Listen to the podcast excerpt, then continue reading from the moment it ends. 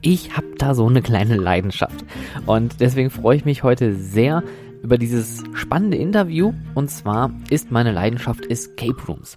Ich finde diese Dinge unglaublich toll und habe meinen allerersten Escape Room damals vor, ich glaube, sechs Jahren in Malaysia gemacht und durfte irgendwann mal qualitativ hochwertige Räume kennenlernen. Unter anderem die von The Room in Berlin.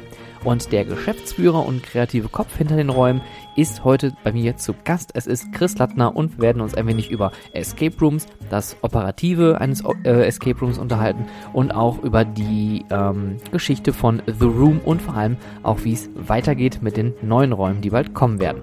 Dies ist Haute Freizeitpark, der Business Podcast für Freizeitschaffende und ich bin Stefan Burian.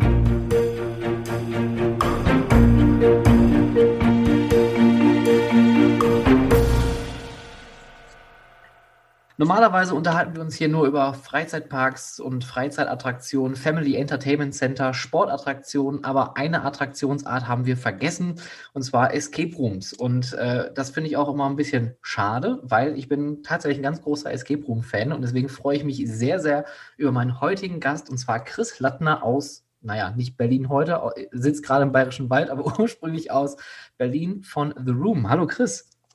Hallo, grüß dich, Stefan. Wie ist die Lage im Bayerischen Wald? Ähm, ja, es ist regnerisch und kalt. Ja, so richtig Weihnachtswetter. Ja, so richtig Weihnachts- und Silvesterwetter. Weihnachts- und Silvesterwetter, das klingt doch gut. Ja. Ja. ja, hier, wenn ich mich jetzt nach hinten umdrehe, also im Ruhrgebiet, ich glaube, eine andere äh, äh, meteorologische Form als äh, Dunkel und Regen kennen wir hier nicht. Also wir sind so ein bisschen das kleine England, würde ich mal fast behaupten, von Deutschland. Ja, jedem so, wie es verdient, ne? Also. Äh, hör mal. Chris, warum du heute hier bist bei How to Freizeitpark? Wir wollen uns ein wenig über Escape Rooms unterhalten, weil ich muss für mich eingestehen, bis auf die Besucherseite kenne ich nichts. Also ich weiß nicht, wie es da im Hintergrund aussieht, ich weiß nicht, was man da macht und vor allen Dingen, wie man überhaupt dazu kommt. Deswegen würde ich doch einfach mal erstmal das Zepter an dich übergeben. Stell dich nochmal vor, wer du bist, was du machst und vor allen Dingen, wie bist du zu The Room gekommen? Oder beziehungsweise wie ist dieses Kind, wenn wir das so nennen wollen? wie bist du genau. zum Papa geworden? Genau, ich bin der Papa von The Room, genau.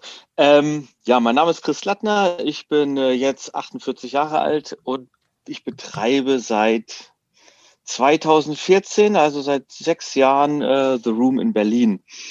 Ähm, wie ich dazu gekommen bin, ähm, ich habe mal in London sowas gespielt, bestimmt zwei oder drei Jahre bevor wir mit unseren Planungen angefangen haben. Das war Hinthand, glaube ich, äh, in der Nähe von Houston Station.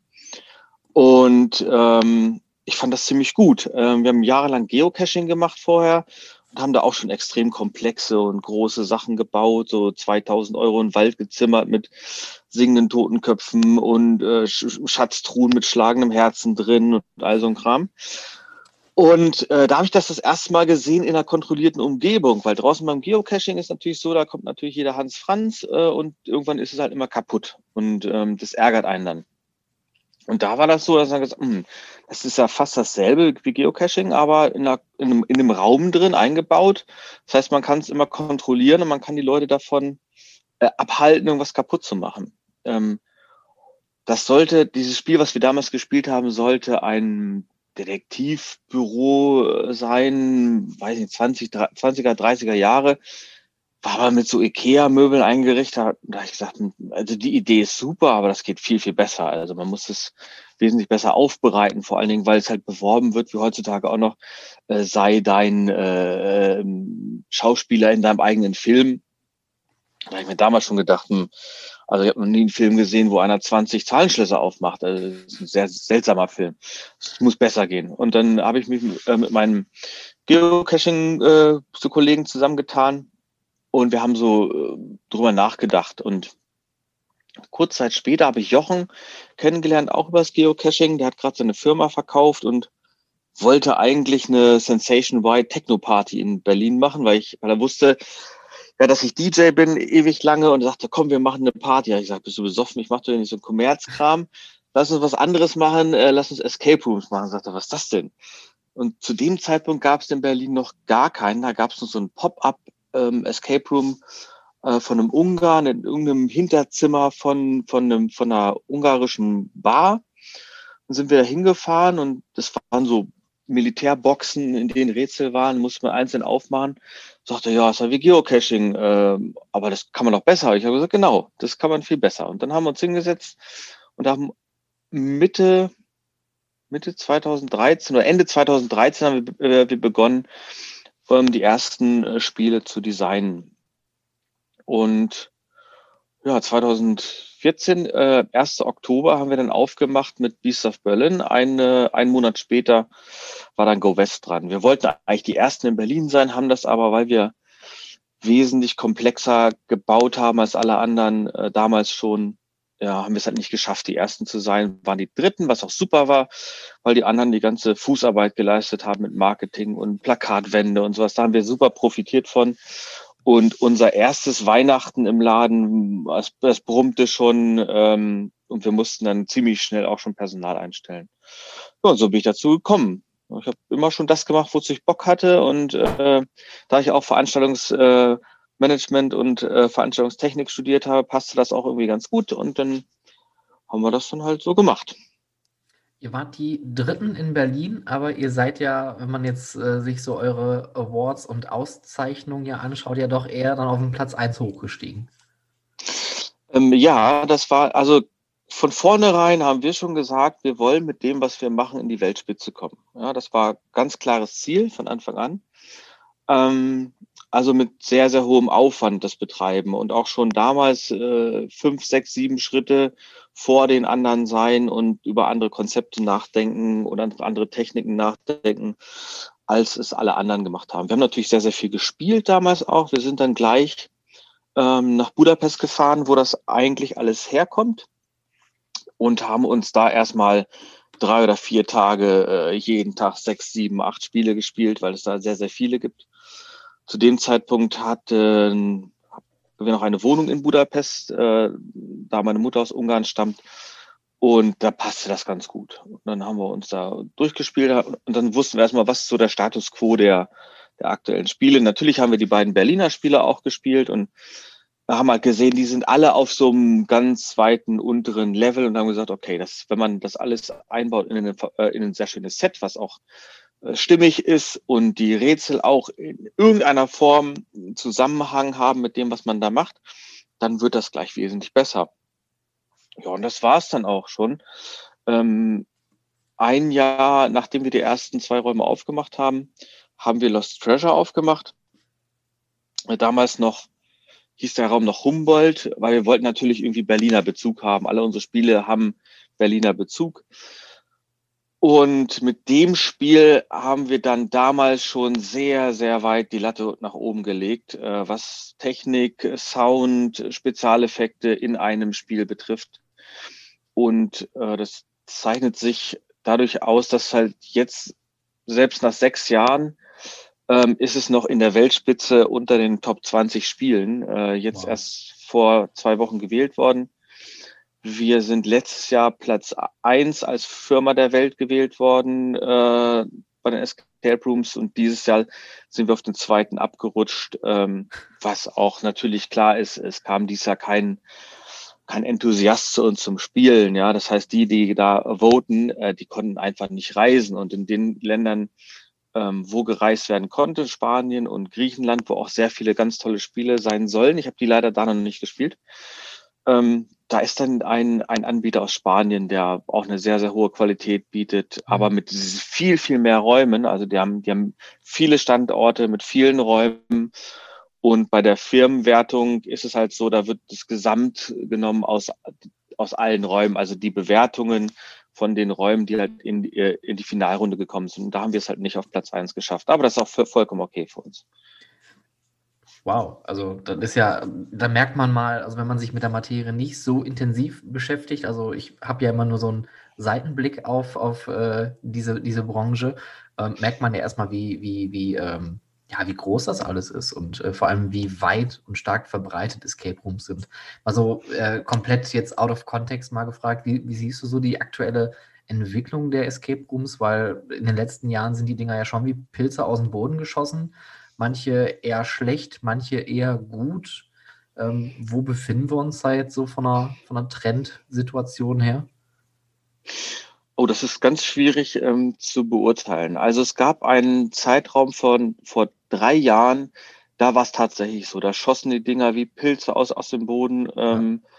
Und aber das stagnierte relativ schnell. Also in den letzten ein, zwei Jahren ist nur noch sehr, sehr wenig dazu gekommen. Also ähm, wir haben ähm, das, wie, wie heißt das bei dem Virus hier, wenn das so ganz steil nach oben geht? ähm, die, äh, der, der das exponentielle Wachstum haben ja, wir genau. verlassen. ja, ähm, ja ähm, ein Großteil der Spiele, muss ich sagen, in Deutschland ist tatsächlich nicht sehr gut. Ähm, mhm. äh, da gibt es nur sehr, sehr wenige Ausnahmen, die wirklich überragend sind. Ähm, ja, wo stehen wir da? Also wir in Deutschland stehen sehr stiefmütterlich da äh, was die Entwicklung der Spiele betrifft. Da hat sich nicht sehr viel getan. Ich denke, wir und ein, zwei deutsche Anbieter sind die einzigen, die ein bisschen nach vorne denken und äh, auch andere Konzepte probieren. Ähm, da sind andere Länder wie die Holländer wesentlich weiter. Was die kreativ mhm. leisten, ist einfach eine ganz andere Baustelle, als wir das machen. Ähm, die sind auch mutig genug, größere Budgets ähm, in die Hand zu nehmen ähm, Warum das so ist, weiß ich nicht. Ich denke, das ist so eine deutsche Tugend, äh, dass man sein Geld so zusammenhält und ähm, eher kreativ äh, äh, Low-Level arbeitet. Ja. Sieht man ja auch bei den Freizeitparks, äh, da wird nichts riskiert, da wird kopiert. Ähm, und ähm, das ist, so kann man genauso auch ummünzen auf die Escape Room-Szene. Auch da wird nichts riskiert in Deutschland. Äh, das machen andere Länder, wie gesagt, wie die Holländer ganz anders. Ähm, aber ich denke mal, Corona hat das ganze Business extrem gestoppt und zurückgeworfen. Ich vermute, dass nach Corona ein Großteil der Escape Games pleite gehen werden, mhm. weil es halt sehr, sehr schwierig war zu überleben. Also, also auch für uns. Ähm, ist es eine sehr schwierige Zeit. Ja. Ähm, und ich, ich denke mal, das hat, das hat so das, das äh, gestoppt gerade den, den, den Zug nach vorne. Ja. Ähm, aber ich bin sehr fest davon überzeugt, dass das Konzept als solches sich weiterentwickelt und auch länger überleben wird oder lange überleben wird. Nicht so mit Rätselräumen, wie man es kennt, sondern vielleicht in anderen Konzepten, vermischt mhm. mit Theatersachen. Äh, ähm, und äh, da wird es eine Entwicklung geben und ich denke mal, diejenigen, die ein bisschen pfiffig sind, die werden ein bisschen abwarten, gucken, wie, wann ist das mit dieser Virusnummer ein bisschen zu Ende und dann, wenn man dann was Geiles auf dem Markt hat, dann glaube ich, dass die Leute sofort wieder kommen werden und äh, spielen werden und wenn man da was Tolles hat, dann, dann rennen die einem auch die Bude ein. Ähm, aber zu, zu deiner Frage, wo stehen wir? In Deutschland stehen wir eher in einem Mittelfeld bis unterem Mittelfeld, was weltweit betrifft. Ähm, wir haben in den Top 50 der Welt nur äh, vier Anbieter. Das sind äh, Scorilum aus Hamburg, Hidden, nee, doch Hidden in Hamburg, ähm, Rätselraum Ruhrpott und wir. Mhm. Und wir sind insgesamt mit sechs Spielen vertreten. Zwei Spiele von uns, zwei von Scorilum und äh, jeweils eins bei den anderen. Und vier von diesen sechs Spielen sind schon alte Spiele, also relativ alte Spiele. Ähm, und daran sieht man, dass es keine Entwicklung gab in den ja. letzten zwei, zwei, drei Jahren, sondern das, was da ist, ähm, wird verwaltet, ähm, aber es wird nicht weiter nach vorne gedacht in Deutschland. Also das ist meine Vermutung. Ich weiß nicht, ob ja. das äh, natürlich im stillen Kämmerlein irgendjemand tut, aber gerade nicht die Möglichkeiten finanzieller Natur oder sowas hat, um irgendwas anderes umzusetzen. Aber ich behaupte schon, dass ich relativ tief in der Szene drin bin und auch schon hören würde, wenn es irgendwo anders irgendwas Neues geben würde, irgendwas Größeres. Ähm, mhm. Also es bewegt sich alles auf einem mittleren Budget, was da gerade gebaut wird und ja. diese High-End-Spiele gibt's gerade gar nicht. Ja. Aber ganz interessant deine Einschätzung, weil es denkt sich so, deckt sich so ein bisschen mit dem Gefühl, was ich habe. Und ich fand deinen Vergleich äh, mit der Freizeitparkszene ganz treffend, weil ich finde auch, es gibt hm. so ein paar ähm, Ketten, die sich gebildet haben, die ganz schnell ihre Spiele in verschiedenen Städten hochgezogen haben, zu einer, ich sag mal, eher bescheidenen Qualität weil die wahrscheinlich dann gesehen haben, oh, das ist die Cash-Cow, das ist jetzt der heiße Trend, da müssen wir aufspringen, so wie mit den Trampolinparks genau. vor ein paar Jahren. Ähm, genau. In Deutschland sehen wir jetzt schon bei den Trampolinparks, dass die jetzt nach und nach äh, zurückgehen, weil der Trend dann doch schneller abgeflaut ist als äh, vermutet. Und ähm, es gibt dann halt die Ketten, die sich noch so ein bisschen halbwegs über Wasser halten, die aber keine gute Qualität liefern, jetzt bei den Escape Rooms. Ja. So wie euch so kleine Perlen, die selber was machen, aus ihrem eigenen Antrieb heraus, aus der eigenen Motivation auch was bieten zu wollen, ein Erlebnis bieten zu wollen. Und die äh, bleiben da oben in den, äh, was war es gerade, Top 50 Räumen? Genau, genau. Wir haben, äh, oh, jetzt lass mich lügen, Brandon Darkmoor ist auf 14 der Welt und Lost Treasure auf 17. Ja, Letztes Jahr waren die, waren die beide noch, noch ein bisschen höher, ähm, aber ist natürlich verständlich, ähm, dass das dieser halt nicht so ist. Ne? Ja, ich meine, gut, klar, 2020 ist ein Jahr, da äh, braucht man nicht über Rankings reden und nicht nee. über Entwicklung. Wobei ich musste eins, eins einschränken zu sagen, die Top 50 Räume der Welt, ähm, die haben alle, alle eine Berechtigung, äh, da zu sein, wo sie sind. Klar. Ähm, aber das, das Ranking innerhalb dieser Top 50, ähm, das kann man eigentlich vernachlässigen. Die bewegen sich alle auf, auf ungefähr gleichem Niveau. Da gibt's äh, wahrscheinlich nur ein, zwei Ausreißer.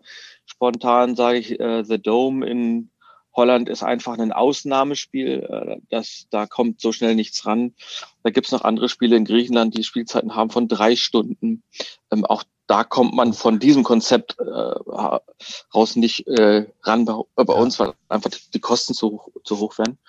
Ähm, das sind Ausnahmespiele, aber der ganze Rest, der bewegt sich ungefähr auf gleichem Niveau. Ja. Und von daher kann man da nicht so sagen, ah, ist es berechtigt, dass wir da jetzt auf 14 sind und andere auf, auf 20. Nee, wir sind alle ungefähr gleich. Mhm. Und in die, äh, oh, und eine Sache, die halt nicht in dieses Ranking reinfällt, sind Spiele, die sich nicht oder nicht nah genug an Metropolen befinden, wo diese Enthusiasten hinreisen können. Mhm. Ja, es gibt bestimmt ganz viele Spiele irgendwo auf dem Land, die, die großartig sind, die unglaublich gut sind, die aber kaum jemand kennt, weil dort diejenigen, die das verbreiten, einfach nicht unbedingt hinreisen. Und die fallen dann natürlich äh, so das Raster. Das heißt, man muss diese Top 50 Liste mit Vorsicht genießen. Äh, man kann blind alle 50 Spiele spielen und hat einen Riesenspaß. Ja. Aber was man dann persönlich sagt, oh, das war besser oder das war schlechter, das ist eine total subjektive Einschätzung, was einem selber am liebsten ist, was einem liegt. Die einen mögen tolle Sets, die anderen mögen Rätsel und so weiter und so fort. Das ist, das ist immer was Verschiedenes. Ja, ich denke mal, das macht ja auch einen gesunden Markt aus, ne? dass man auch eine gewisse Mischung hat. Das gilt jetzt auch für diese ganzen äh, Kettenbetreiber. Das ist ja auch wie bei Freizeitparks. Ne? Ich meine, ähm, die müssen auch einen gewissen Level irgendwie bedienen und die, die wirklich qualitativ hochwertige Unterhaltung haben wollen, die werden sich das dann halt auch entsprechend suchen und auch den Empfehlungen da irgendwie folgen. Aber ähm, kommen wir nochmal zurück zu äh, The Room in Berlin. Äh, ich hatte mhm. das Vergnügen, Gott, wann war ich da? Du hattest es mir letztens doch geschickt. Lange, vergessen. Lange ist es her. Mhm. Äh, zusammen mit den lieben Kollegen Sven und Alex, äh, Grüße an die beiden an der Stelle. Äh, Team La Last Minute, äh, wir haben kurz vor Ablauf der Zeit, haben wir dann den Humboldt-Raum damals dann doch noch geschafft. Und ich war absolut geflasht von diesem Raum. So viel Abwechslung, so viele Spezialeffekte, so viel Dramaturgie habe ich noch nie in einem Escape Room erlebt. Und ich muss auch dazu sagen, davor hatte ich nur in Malaysia die Escape Rooms miterlebt die waren spartanisch. Die waren witzig, keine Frage. Ich hatte Spaß, ähm, aber der Humboldt-Raum hat mich richtig geflasht. Wie wichtig ist für dich Dramaturgie in so einem Setting? Also für mich persönlich ist das ist der Storytelling-Aspekt wird, wird mit den Jahren für mich persönlich immer wichtiger. Ähm, ich mag Spiele, die ähm, durch die ich eine Geschichte erfahre. Ähm, sei es durch Medien, die in einem, in, in, einem, in einem Spiel sind oder durch die Umgebung selber. Ich möchte etwas erleben äh, in diesem Spiel und zwar abseits von diesen Rätseln. Äh, der Rätselaspekt ist mir persönlich gar nicht mehr so wichtig. Ähm, mit Lost Treasure haben wir damals versucht, tatsächlich ist, äh, so einen Weg zu gehen, indem wir allem, was sich dort befindet, eine Geschichte geben. Ähm, äh, zum Beispiel befinden sich da Steine, die der Humboldt gesammelt hat. Und auch dazu haben wir uns Gedanken gemacht, wozu, wo kommen diese Steine her, wo hat er die gesammelt, warum sind die jetzt genau da. Ähm, und das gibt, glaube ich, so einem Spiel äh, diese Tiefe, dass, dass, dass, man, dass man sich wirklich um die Umgebung äh, Gedanken macht und, und, und jedes einzelne Detail sich anguckt und beleuchtet. Äh, natürlich haben wir auch einen sehr, sehr großen Vorteil, dass der Großteil meines Teams vom Film stammt und wir natürlich solche Sets umsetzen können, äh, dass wir genau wissen, wie müssen wir sie ausleuchten. Ähm, äh, dann haben wir, haben wir den Malte, der ist, äh, der ist Tonmeister und macht ganz viel für Netflix und der weiß natürlich, wie kann man Ton und Sound in so ein Spiel integrieren, ähm, hat sich ganz viel mit Game Engines auseinandergesetzt, die dann ähnlich funktionieren. Ähm, wir waren, denke ich, auch die ersten, die einen, die nicht einfach nur irgendwelche äh, Filmmusik als Clips abgespielt haben im Hintergrund, sondern dass sich die Musik mit dem Spiel verändert und zwar unmerklich. Die mischt sich live, während die Spieler irgendwas machen und irgendwie agieren. Ähm, dasselbe betrifft das ganze ähm, Lichtsystem. Auch das verändert sich ständig, je nachdem, was die Spieler gerade machen. Und das war, glaube ich, die Dame, das war äh, die Neuerung, glaube ich, damals, dass es äh, nicht nur ist, man man, man triggert irgendwas und es geht ein Magnetschloss auf, sondern es passieren viele Dinge gleichzeitig. Und äh, wir sind ja mittlerweile auch schon wesentlich weiter, dass, dass wir, dass, äh, äh, dass wir Gerüche mit einbauen, äh, dass wir Videomappings mit einbauen, dass wir, dass wir eine ganz andere Lichtsteuerung äh, äh, bedienen können und so viel mehr äh, die Atmosphäre schaffen können. Und das sind, glaube ich, so, so zwei Komponenten, die mir persönlich in Escape Rooms sehr wichtig sind. Einmal der Story, äh, Storytelling-Aspekt und die Atmosphäre in dem Spiel, ähm, dass es so immersiv ist, dass dort nichts ist, was mich aus dem Spiel rausreißt. Das haben wir damals schon versucht bei dem Raum Lost Treasure, dass wir den Raum in 3D gebaut haben, um zu, um zu gucken, stimmen die Sichtlinien, sieht man irgendwie, äh, irgendwie künstliches Licht, weil es ging ja nicht im 18. Jahrhundert, haben die ja kein künstliches äh, Licht gehabt. Wir mussten uns überlegen, wie beleuchten wir diesen Raum sinnvoll, ja, wie hat er das gemacht, ohne dass wir Kerzen verwenden und, und, und. Also das sind alles so Überlegungen, die in das Spiel einfließen, was, glaube ich, der normale Escape Room Betreiber nicht macht. Das ist dann schon äh, vergleichbar mit Freizeitparks, die, die, die äh, ja, Freizeitparks und Film, die, die halt ähnliche Wege gehen. Wenn wir solche Spiele designen, dann gehen die auch genau, also dann werden die genauso designt, wie man einen Film designen würde oder machen würde. Also wir fangen wirklich bei einer Geschichte an, zeichnen dazu Storyboards und so weiter und so fort. Also ähm, das ist ein sehr, sehr großer und aufwendiger Prozess, bis wir beginnen, so ein Spiel zu bauen. Und ich glaube, das macht es dann auch aus. Das macht diese Fülle aus und ähm, die Atmosphäre in dem Spiel, die dann einen so catcht. Ja, die mhm. Rätsel sind dann eher untergeordnet. Die, die sind auch nicht besonders in dem Spiel. Nur die Art und Weise, wie sie visuell aufbereitet sind, ist dann, ja. ist dann besonders. Dass, dass sie nicht sichtbar ist, dass das jetzt ein Spielelement ist. Ja. Ja, das ist natürlich schwierig zu verstecken. Also wenn man jetzt schon ein paar Räume gemacht hat, also ich spreche jetzt mal von, von, von mir selbst, ähm, bis jetzt lügen, keine Ahnung, 60 Räume habe ich mittlerweile gemacht. Hm. Und mein erster Blick geht schon, wenn ich in irgendeinen Raum gehe und dann wird kurz nochmal die Story irgendwie entweder vom Band erzählt oder der, der Mitarbeiter erklärt das nochmal ganz kurz, dann geht der erste Blick erstmal um den Raum herum. Man sichtet alle Schlösser man sieht, aha, da ist auf jeden Fall gleich eine versteckte Tür, da müssen wir weiter. Und das da, was da auch immer liegt, das müssen wir gleich sammeln oder aufbewahren oder wie auch immer. Das hatten wir bei Humboldt damals nicht, wobei man auch sagen muss, äh, übrigens äh, an der Stelle kurzer Spoiler, ähm, also wer den Raum noch machen möchte, was ich nur empfehlen kann, bitte die nächsten 20 Sekunden mal weghören. Allein das Reingehen in des Raumes mit, mit, mit im, im Keller, also dass man noch nicht mal in dem eigentlichen Raum anfängt, wo man eigentlich ist, sondern man schon aus der Situation, man befindet sich in irgendeinem Gebäude in Berlin, rausgezogen wird und durch, diese, die, durch diesen Spalt dann im Keller dann da verschwindet und in einer ganz anderen Welt ist, das ist schon wirklich ein Riesending. Und das ist nur eigentlich ein kleiner Effekt. Also das, das macht ja die Immersion perfekt, dass man wirklich, wie du schon sagst, alles einfach mal hinter sich lassen kann. Aber wie lange habt ihr an diesem Raum tatsächlich getüftelt? Weil der ist ja, du hast ja äh, noch letztens im Telefonat gesagt, ihr habt noch mehr dran getan. Also ihr seid ja auch nie wirklich fertig, wenn ich das richtig verstanden habe. Genau, genau, das stimmt. Also auch dieser Eingangsbereich, den du erwähnst, ist schon äh, leicht verändert. Erstmal sieht er visuell besser aus, optisch besser aus. Sieht jetzt wirklich aus wie ein, wie ein Durchbruch. Ähm, wir hatten äh, neulich, äh, was heißt neulich, ist, ist jetzt auch schon zwei Jahre her, da war der Vermieter da und der war total entsetzt, dass, dass wir die Wand eingerissen haben. Und sagte, nee, das haben wir da hingebaut. Ähm, ähm, ja, und das, das war so, äh, ihr habt, ihr habt doch jetzt hier nicht die Wand durchbrochen. Und wir so, nein, das haben wir da vorgebaut.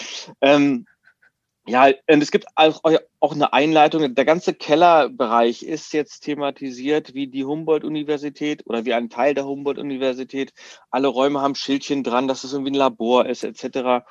Ähm, und wenn man mit dem Fahrstuhl runterkommt, da hat man einen großen Wegweiser von der Humboldt-Universität mit links geht zu den Laboren, rechts zur Präparat Tierpräparation und so weiter. Ähm, also das fängt auch schon da jetzt an, gar nicht erst in dem Raum, sondern schon vorher fängt das schon an. Man wird von einem äh, Professor empfangen, äh, der einem das äh, erklärt. Das heißt, die ganze Regelgeschichte gibt's da jetzt auch schon nicht mehr. Äh, das wird auch alles immersiv erzählt innerhalb einer Story. Ähm, das heißt, wir versuchen tatsächlich immer immersiver zu werden äh, mit unseren Spielen. Äh, zu deiner Frage, wie lange wir damals geplant haben, das war damals eigentlich noch gar nicht so lange. Wir haben an dem gesamten Spiel von der ersten Idee bis zum Baubeginn, ich glaube, ein Dreivierteljahr geplant. Ähm, und der Bau war dann nochmal ein Dreivierteljahr. Das heißt, wir haben gute anderthalb Jahre, äh, ähm, hat es gedauert, bis das Spiel eröffnet hat. Mhm. Ähm, ja. Wenn man das vergleicht mit Brandon Darkmore, da war von der ersten Idee bis zur Fertigstellung waren schon drei Jahre. Oh, äh, ja, weil da auch auch ganz an Technik äh, ähm, drin ist und wir mussten viel entwickeln. Ja, wir mussten ganz viele neue Sachen entwickeln. Ähm, auch hier mal kurzer Spoiler, unter anderem ein Fahrstuhl, der sich so realistisch anfühlt, dass über 90 Prozent aller Teams Stein und Bein schwören, sie sind mindestens ein Stockwerk gefahren. ähm, und Die große Welt der falschen Fahrstühle. ja, das, das, äh, das stimmt. Und äh, wir haben, äh, und es freut mich besonders auch aus der Industrie, für den Fahrstuhl sehr viel Lob bekommen, dass sie selten einen Fahrstuhl erlebt haben, der so realistisch sich anfühlt, ja, äh, wie ja. das Ding. Und wir haben ja keine riesen Budgets zur Verfügung. Also ja. wir haben das alles mit eigenen Bordmitteln uns erdacht und gebaut. Und äh, da sind wir sehr, sehr stolz drauf, auf, auf diesen Fahrstuhl. Ähm, Genau, das war bei Lost Treasure aber nicht der Fall, weil das Spiel grundsätzlich als solches ein relativ klassisches Escape Game noch ist, mit Spezialeffekten und Szenenwechseln. Ähm, während bei Brandon Darkmore das schon ganz anders ist, dass es mehr immersives Theater äh, kombiniert mit bisschen, also es ist eigentlich mehr ein, eine immersive Experience, mhm. ähm, also gar nicht mehr äh, so rätsellastig ähm, wie noch Lost Treasure. Ähm, ja, genau. Aber solche Spiele tatsächlich sind nie fertig, weil man immer weiterentwickelt. Die Spiele, die bei uns stehen, sind natürlich auch alles Prototypen, wo, wenn man hinter die Kulissen guckt, das sieht schon wüst aus. Also alles mit Kabeln und äh, kreuz und quer, weil wir halt ständig daran weiterarbeiten und verbessern und testen. Ähm, und deswegen ist natürlich alles offen dort. Ja. Und ähm, wir benutzen das halt als Prototypen und Test, Test, Testballons, um halt neue Techniken zu testen. Ähm, ja, und deswegen ist auch so ein Spiel grundsätzlich nicht fertig, weil es immer wieder was Neues einfällt. So, ach komm, das wäre doch mal geil, wenn wir hier nochmal ein bisschen Nebel und hier nochmal einen anderen Duft und, und hier nochmal ein bisschen was. Und ja, und genau, gerade Brandon Darkmore bekommt jetzt nach seinem zweiten Jahr gerade jetzt ein riesengroßes Update. Ähm, Lost Treasure hat äh, zu Anfang des Jahres großes Update bekommen und so weiter und so fort. Das ist halt wie im Freizeitpark auch. Auch da werden die Attraktionen thematisch immer weiterentwickelt und äh, es ist eigentlich genau dasselbe. Wir, wir machen da nichts anderes. Ähm, das hängt aber auch damit zusammen, weil wir Bock darauf haben. weil wir nicht einfach nur Betreiber sind, sondern weil wir einfach total Bock drauf haben, daran rumzutüfteln und rumzuarbeiten. Während der normale Escape Room Betreiber, der baut sein Escape Room und dann lässt er den so für fünf Jahre. Ja. Und dann macht er neun aus Ikea-Möbeln.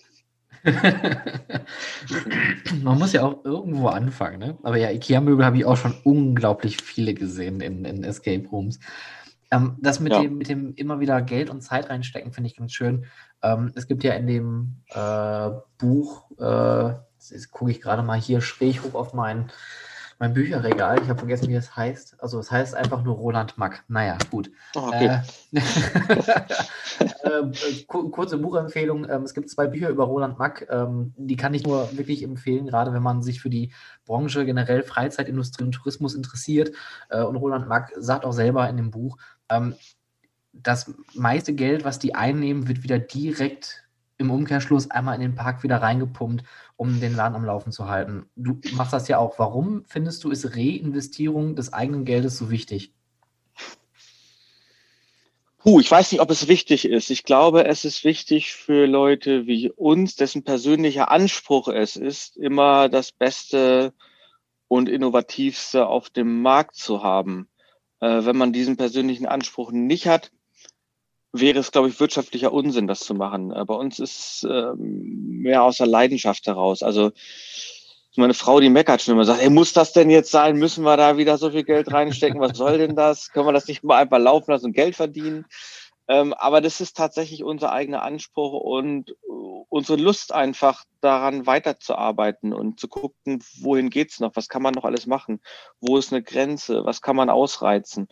Ähm, und wie ich ja schon sagte eingangs, dass ähm, in Deutschland gerade im, im Bereich Experiences gibt es nichts. Also ja. das, das, also, also das ist in UK, ist das ein alter Hut, ja, immersive Experiences. In Deutschland gibt es gar nicht. Da gibt's äh, äh, Maschina X, so heißen die, glaube ich, ne?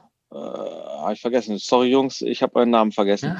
Ja. Ähm, das sind die einzigen, die halt immersives Theater machen, die ich kenne und das wirklich auch nur auf einem kulturellen Niveau. Die müssen sich immer Geld irgendwo zusammen äh, klamüsern bei irgendwelchen Förderungen. Mhm. Und bis dann ein Projekt entstanden ist, dauert es ewig, weil es natürlich ja. dauert, die Förderung einzusammeln. Aber so kommerzielles, also so kommerzielle Events, immersive Events äh, gibt es in Deutschland nicht. Und ich glaube, da ist noch ein großer Markt. Und da wollen wir auch gucken, wo, wie, wie geht das? Äh, was kann man machen? Und Brandon Darkmore ist schon eine immersive Experience und die ist auch schon schwer an den Mann zu bringen, an den Deutschen, ja. Äh, wenn denn der da kommt und sagt, wird, ich bin hier Gelderjäger, Anwärter, äh, nee, ich bin der Heinz Müller. Ja, und dann muss man sie trotzdem irgendwie in die Rolle kriegen. Äh, das kriegen die Schauspieler in der Regel sehr, sehr gut hin. Und zum ja. Schluss sieht man auch, dass das funktioniert. Auch ich war mal so ein Typ, der sagte, nee, verkleiden mache ich nie, was ist das für eine Scheiße. Bis ich irgendwann mal bei Secret Cinema war in London und sagte, boah, das war eigentlich ziemlich geil. Ne? Und das letzte, wo ich war, war Blade Runner und da war ich auch, auch halt Blade Runner. Äh, äh, also da kriegt jeder so eine Rolle und ich war halt Blade Runner und habe hab mich halt äh, Kram besorgt, Kostümierung und Knarre und all so ein Zeug. Also da habe ich gedacht, also wenn ich das kann, äh, dann können das auch andere. Und ich denke, da ist der Deutsche auf dem, auf dem Weg hin. Es wird aber noch ein paar, auf, auf einem guten Weg. Es wird aber noch ein paar Jahre dauern, bis er seinen ja. Stock aus, aus, dem, aus dem Arsch hat. Und, und, und, und auch mal wirklich äh, sich reinfallen lässt in so eine Rolle. Ja, also da sind die, also da sind die Holländer und die Engländer sind da ganz anders drauf. Ja, wenn die spielen bei uns, ist eine Freude zuzugucken, ähm, wie die mitspielen, ja, und wirklich sich gleich in so eine Rolle versetzt fühlen und das großer Spaß. Ja. Gibt auch Deutsche, keine Frage. Es gab ein Team, die kam mit Geisterjäger-Outfits und selbstgebauten Geistersaugern an. Unglaublich, ja, ganz toll, gibt's auch, ja, aber das sind eher wenige. Ja. Und ich denke, ich, ich denke, das mit diesem Reinvestieren ist wichtig, wenn man weiterkommen will und wenn man ähm, wenn man Spaß dran hat, neue Dinge zu entwickeln, dann ist das ähm, schon eine Sache. Obwohl das beim Mac natürlich ein bisschen widersinnig ist, mit neue D Dinge entwickeln. Das lasse ich jetzt Weiß mal ich-. Das lass Das lass ich auch mal so stehen. Lassen wir mal so stehen, ne? Lassen wir mal so stehen. Aber, aber es geht ja, Ja. auch darum, ne, ich meine, es hat ein Freizeitpark natürlich auch eine Infrastruktur. Ähm, Ja. äh, Ich kenne genügend Parks in Deutschland, äh, wo man sieht, dass kein Euro zurückfließt, zum Beispiel in sanitäre Anlagen. Das finde ich halt Mhm. immer zum Beispiel ganz kritisch. Ne? Also so, so Ja. Kleinigkeiten, wovon ich ausgehe, dass die eigentlich gut in Schuss sein sollten. Im besten Mhm. Falle ja. und nicht im Eimer. Aber du sprichst mir mit dem, mit dem Stock im Hintern absolut außer Seele. Weil wenn ich Hm. damals, äh, wenn ich zurückdenke an meine damalige äh, Movie World oder Movie Park Zeit da bei der Movie Magic, eine interaktive Show, du stehst da vor einem Raum, du hast da 240 Leute und sagst, so, Leute, wir brauchen drei Freiwillige. Ihr müsst nichts können, ihr müsst nur rumstehen und lächeln. Und alle gucken plötzlich nach oben und bewundern den Teppich unter sich, aber keiner reagiert auf irgendetwas. Ja, ich finde, das ist so ein ähnliches Ding. Ähm, ich glaube, wir Deutschen könnten da von den Holländern oder auch von den Engländern noch ein bisschen was lernen, weil die sind viel, viel offener. Und wir hatten sogar auch viele nicht deutschsprachige Besucher in der Show gehabt, die gesagt haben, ja, ich verstehe zwar nichts, aber ich komme trotzdem nach vorne, hallo. Ja, dann stehen die da plötzlich und machen einfach Ja, jeden ja, Schmarrn mit. Also ja, das, Ja. das muss sich ändern. Wird sich auch, glaube ich, ändern. Das, stimmt. Das, das wird sich ändern. Da, da, der Deutsche braucht noch ein bisschen, aber das schafft er schon. Also da bin ich, bin ich ganz äh, äh, fest von überzeugt. Ja, die Kartoffel ist noch nicht ganz durch, könnte man an der Stelle sagen. noch nicht Ganz genau. bissfest. Ganz genau. Ähm, Zum Thema Reinvestierung, wie kam ich drauf? Ähm, vielleicht ein kleiner Tipp. Äh, gerne mal, oh, jetzt muss ich mal mein Handy tatsächlich zücken. Ähm, ich weiß nämlich gar nicht, wie ihr dort heißt. Und zwar, ihr habt einen ganz schönen Instagram-Kanal. Und äh, auf dem Instagram-Kanal gibt es unter anderem auch Fotos the.room.immersive.adventures. so heißt ihr auf Genau. Instagram. Ja, das Äh, ist super kompliziert. Su super einfach geht das über die Lippen. Aber ihr habt da ein Mhm. paar schöne äh, Vorher-Nachher-Bilder äh, von unter anderem, ich glaube, das müsste Beast of Berlin gewesen sein mit der Tür. Hm. Ja, genau. wo man genau, sieht, ja. wie ihr angefangen habt und äh, Ja. mit einer einfachen weißen Tür und so einer Gartenlaterne auf Absolut. der Seite.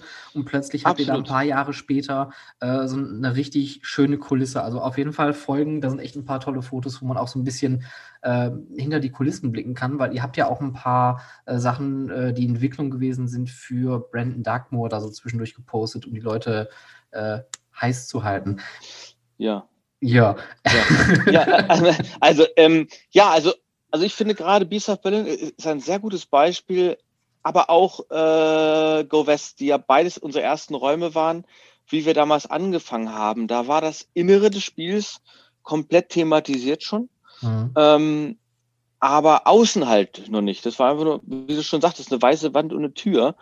Und äh, durch ähm, Lost Treasure, wo wir ja diesen Vorbereich haben mit dem Baustellen-Feeling, sage ich mal, ähm, kamen wir halt drauf, ja, wir müssen die anderen Vorbereiche jetzt auch thematisieren, damit man da so eine Art Pre-Show machen kann, wo das Briefing stattfinden kann in Character.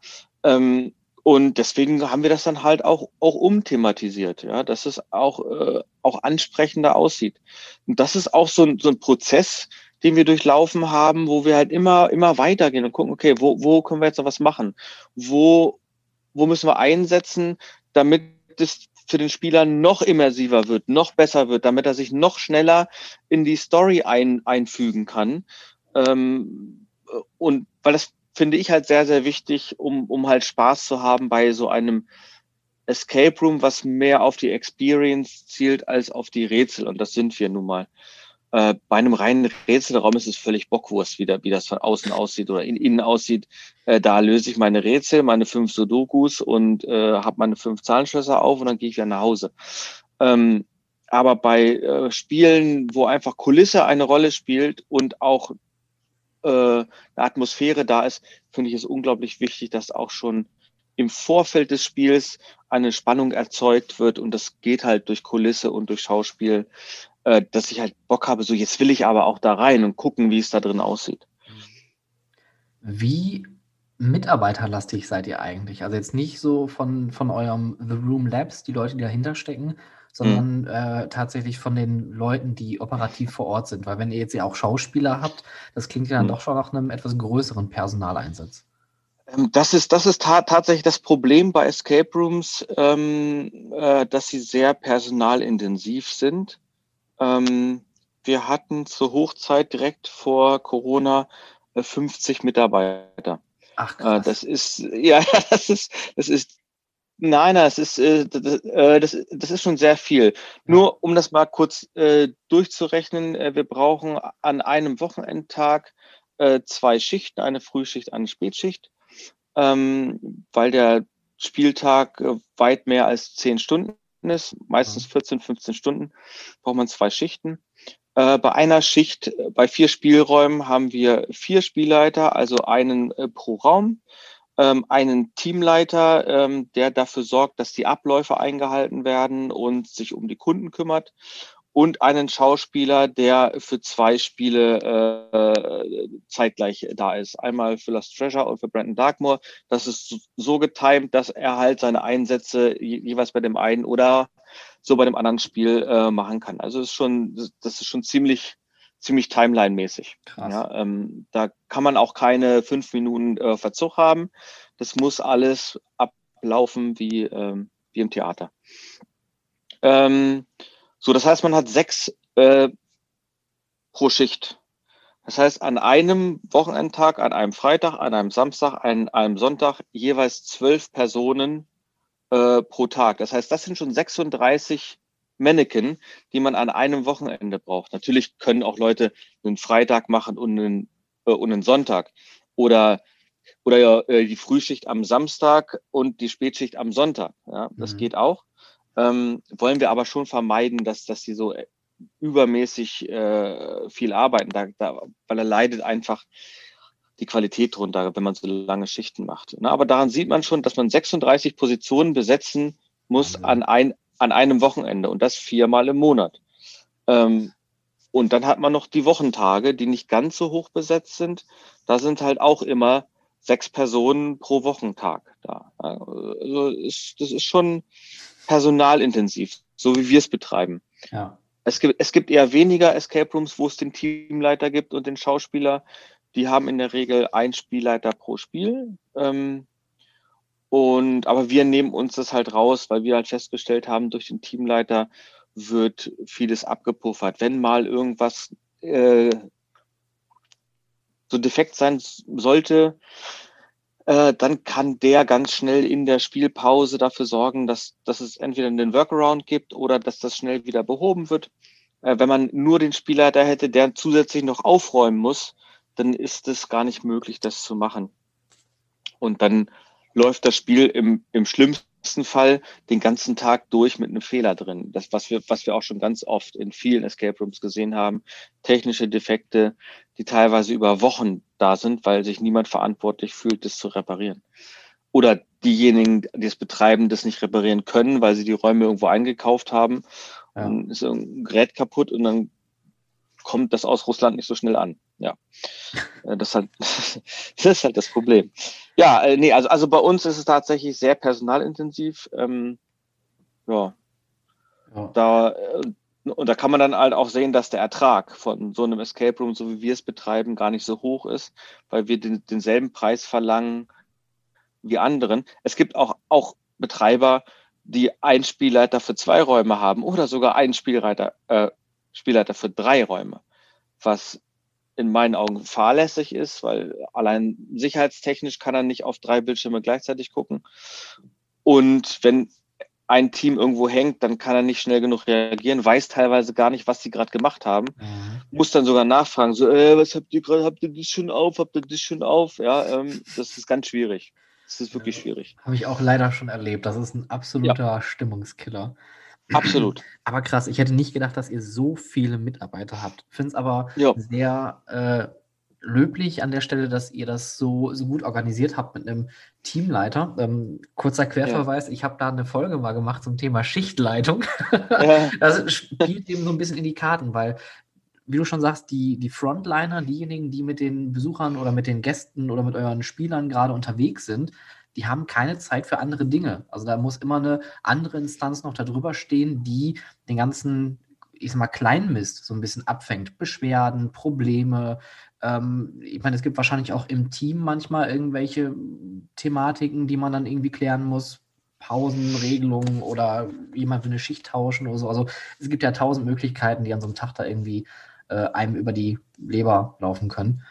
Ähm, aber krass, 50 Leute. Wahnsinn. Ja, ja, ist viel. Family. Ist, äh, ja, ja, äh, also da hört das dann auch schon auf, auf mit der Family. In den ersten drei, vier, fünf Jahren war äh, The Room tatsächlich wie eine große Familie. Ja, also ja. es war wirklich so, also man kannte sich, man hat dann Grillabend gemacht, weil wir hatten nur erstmal nur zwei Räume, dann drei Räume. Da sind das noch gar nicht so viele Leute. Erst wenn man das so groß macht mit vier Räumen plus Schauspieler, da wurde es dann auf einmal viel. Und äh, längere Schichten, äh, also bis auf einen Tag die Woche, jeden Tag auf, war zu Anfang auch nicht. Da hatten wir zwei oder drei Tage zu die Woche. Mhm. Ja, und da war das alles noch ein bisschen kleiner, familiärer. Ähm, sowohl der Jochen hm, wie auch ich waren eigentlich die ersten drei Jahre immer im Laden. Das hat sich auch komplett gewandelt. Ähm, das können die Mitarbeiter wesentlich besser als wir. Ich war jetzt ja. im, in diesem Jahr äh, im Sommer während der ganzen äh, Corona-Zeit äh, war, war ich auch mal wieder da und habe Spielleiter gemacht. Das ist das erste Mal wieder nach ein oder zwei Jahren. Äh, da kriegt man auch schon ein bisschen Muffe, denkt, ach du Scheiße, krieg ich das alles noch hin? ähm, äh, und es ist dann halt auch so, wenn wir mal wieder arbeiten, wir machen die größten Fehler und dann werden wir mal ausgelacht. Aber wo es so viele Mitarbeiter waren, es war dann auch tatsächlich äh, schon so, wenn Jochen als, also mein Geschäftspartner mal in den Laden kam, der kannte da keinen mehr. Also der kannte von den Mitarbeitern keinen mehr. Und, und es ging selbst mir so, dass ich zwar die Namen kannte, ich wusste, ah, die arbeiten bei uns, aber da ich mit dem Personal nicht so viel zu tun habe, ähm, da kannte ich die auch gar nicht mehr. Äh, und bin in den Laden gegangen und die fragten mich so, ah, wollen Sie spielen? Ich so, äh, nee, mir gehört der Laden hier. ähm, äh, also, ähm, ja, das äh, ist eine Sache, das äh, kommt dann mit einer gewissen Größe, dass alles professioneller werden muss ähm, und gar nicht mehr so lax gehandhabt werden kann. Ja. Der Teamleiter ist auch deswegen da, damit es eine Verantwortlichkeit gibt, damit es ja. halt irgendjemanden gibt, dem ich den Arsch versohlen kann, wenn, wenn irgendwas nicht äh, hingehauen hat.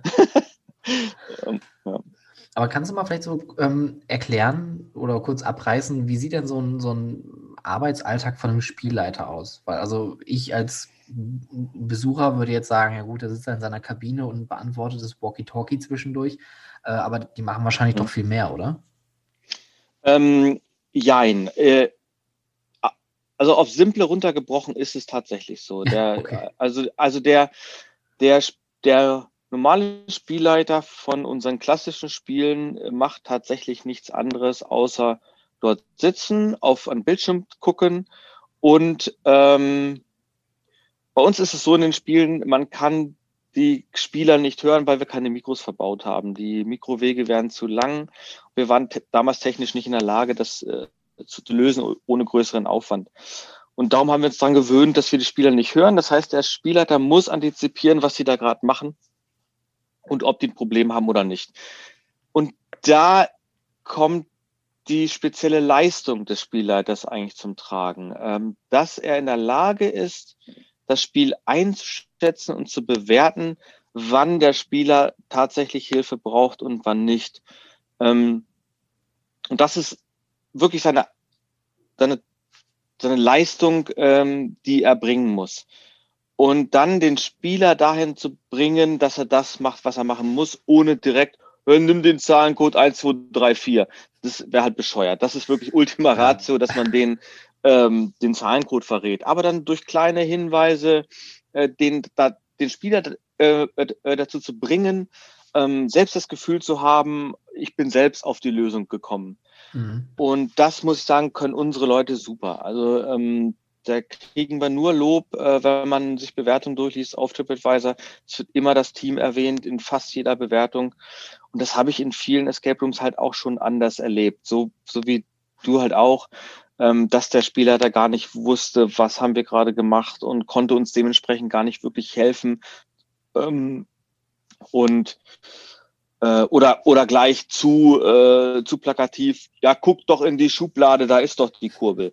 Ja, äh, ja hätte man das nicht ein bisschen anders verpacken können, in ja. irgendeiner Story oder sowas. Ähm, wenn man allerdings Spiele nimmt wie Brandon Darkmore, das ist eine immersive Experience, wo der Spielleiter ähm, hinter den Kulissen quasi eine Theatershow fährt und auch manuell viele Dinge triggern muss. Das heißt, er spielt das Spiel 75 Minuten lang wirklich aktiv mit. Mhm. Er hat einen Riesenhaufen Knöpfe virtuell auf einem iPad ähm, und spielt auf denen fast wie auf einem Klavier, ähm, um halt Effekte zu triggern. Man kann das Spiel total dynamisch gestalten. Man kann es, wenn die Spieler schnell sind, kann man die verlangsamen, ohne dass sie merken, dass sie verlangsamt werden. Wenn es ganz dumme Spieler sind, kann man das Spiel schneller machen, so dass jeder innerhalb der 75 Minuten das Spiel äh, schafft und auch mit dem Gefühl, jawohl, wir haben alles selber geschafft. Ja, und das ist dann eine ganz andere Aufgabe für einen Spielleiter als bei klassischen Escape Games, wo es nur darum geht, den Spieler dazu zu bringen, sein Rätsel zu lösen, an dem ja. er gerade sitzt. Ja. Ähm, bei Brandon Darkmoor ist tatsächlich so, er ist Teil des Spiels und ähm, ist, ist massiv für die, äh, die Atmosphäre und den Flow äh, verantwortlich. Ja. Und, und äh, und, und löst halt selbst mechanische Effekte aus, ähm, ähm, die für den Spieler sehr verblüffend aussehen, aber ganz einfache Mechaniken sind. Ähm, ja. Und, und das ist dann wirklich eine ganz andere Hausnummer. Das machen tatsächlich auch die Spielleiter am liebsten bei Brandon Darkmode zu arbeiten, weil es halt einen irrsinnigen Spaß macht und die Zeit unwahrscheinlich schnell rumgeht. Es ist, glaube ich. Es ist, äh, äh, es ist einfach, du machst die ganze Zeit was und da ist so eine Schicht ziemlich schnell rum. Es ja. ist anders, wenn, wenn du jedes Mal 60 Minuten auf so einem Bildschirm starrst und immer wieder dieselben Leute siehst, die dieselben blöden Sachen machen, dann wird das sehr, wird das sehr schnell langweilig. Ähm, bei uns muss ein Spielleiter aber auch noch ein bisschen mehr können. Ein Spielleiter bei uns muss äh, die Spiele, die er betreut, nicht nur inhaltlich kennen, sondern auch technisch kennen. Das heißt, er muss in der Lage sein, Reparaturen selbstständig durchzuführen. Ähm, auch teilweise kompliziertere Sachen. Ähm, dazu werden die äh, teilweise eingelernt in die Werkstatt, in äh, die Handhabung von, von Maschinen, äh, von Lötkolben ähm, und so weiter und so fort. Nur die Programmierung nicht. Ähm, und unsere Spielleiter sind auch für die Sauberkeit im Laden verantwortlich. Das heißt, wir haben keine Putzfrau äh, an jedem Schichtende wird der Laden sauber gemacht. Und dazu gehören die Toiletten, dazu gehören die Flure, dazu gehören die, die Böden und die Arbeitsplätze der Spielleiter und die Spiele. Es wird alles gereinigt von den Spielleitern selber, ja, und vom, vom Teamleiter natürlich, ja. ja. Also da. Ganz schön umfangreich. Ähm, Hätte ich jetzt nicht gedacht. Nee, genau. Das ist, ähm, es ist, äh, also es hat sich bisher bei uns keiner darüber beschwert, dass die auch, auch die Toiletten sauber machen müssen. Äh, ich denke, wir sind in der Lage, das Verständnis den, den einzuimpfen, zu sagen, das ist Teil der Gesamtexperience. Mhm. Ja. Und wie du schon sagtest, es gibt nichts Schlimmeres an einem Freizeitpark als schlecht gewartete Toiletten, ja. wo die Scheiße bis zum Rand steht, wo du denkst, gibt's doch gar nicht, was soll das denn? Ja, ähm, so. Und auch die Probleme müssen die Spielleiter im täglichen Betrieb lösen. Wenn da ja. mal ein Engländer äh, den Bob in eine Bahn geworfen hat und äh, 50 Meter Klopapier hinterher gekippt hat und das Klo verstopft ist, dann müssen die auch dafür sorgen, zwischen den Spielen, in den Pausen, während der Spiele, dass das wieder, äh, wieder heile gemacht wird. Ja?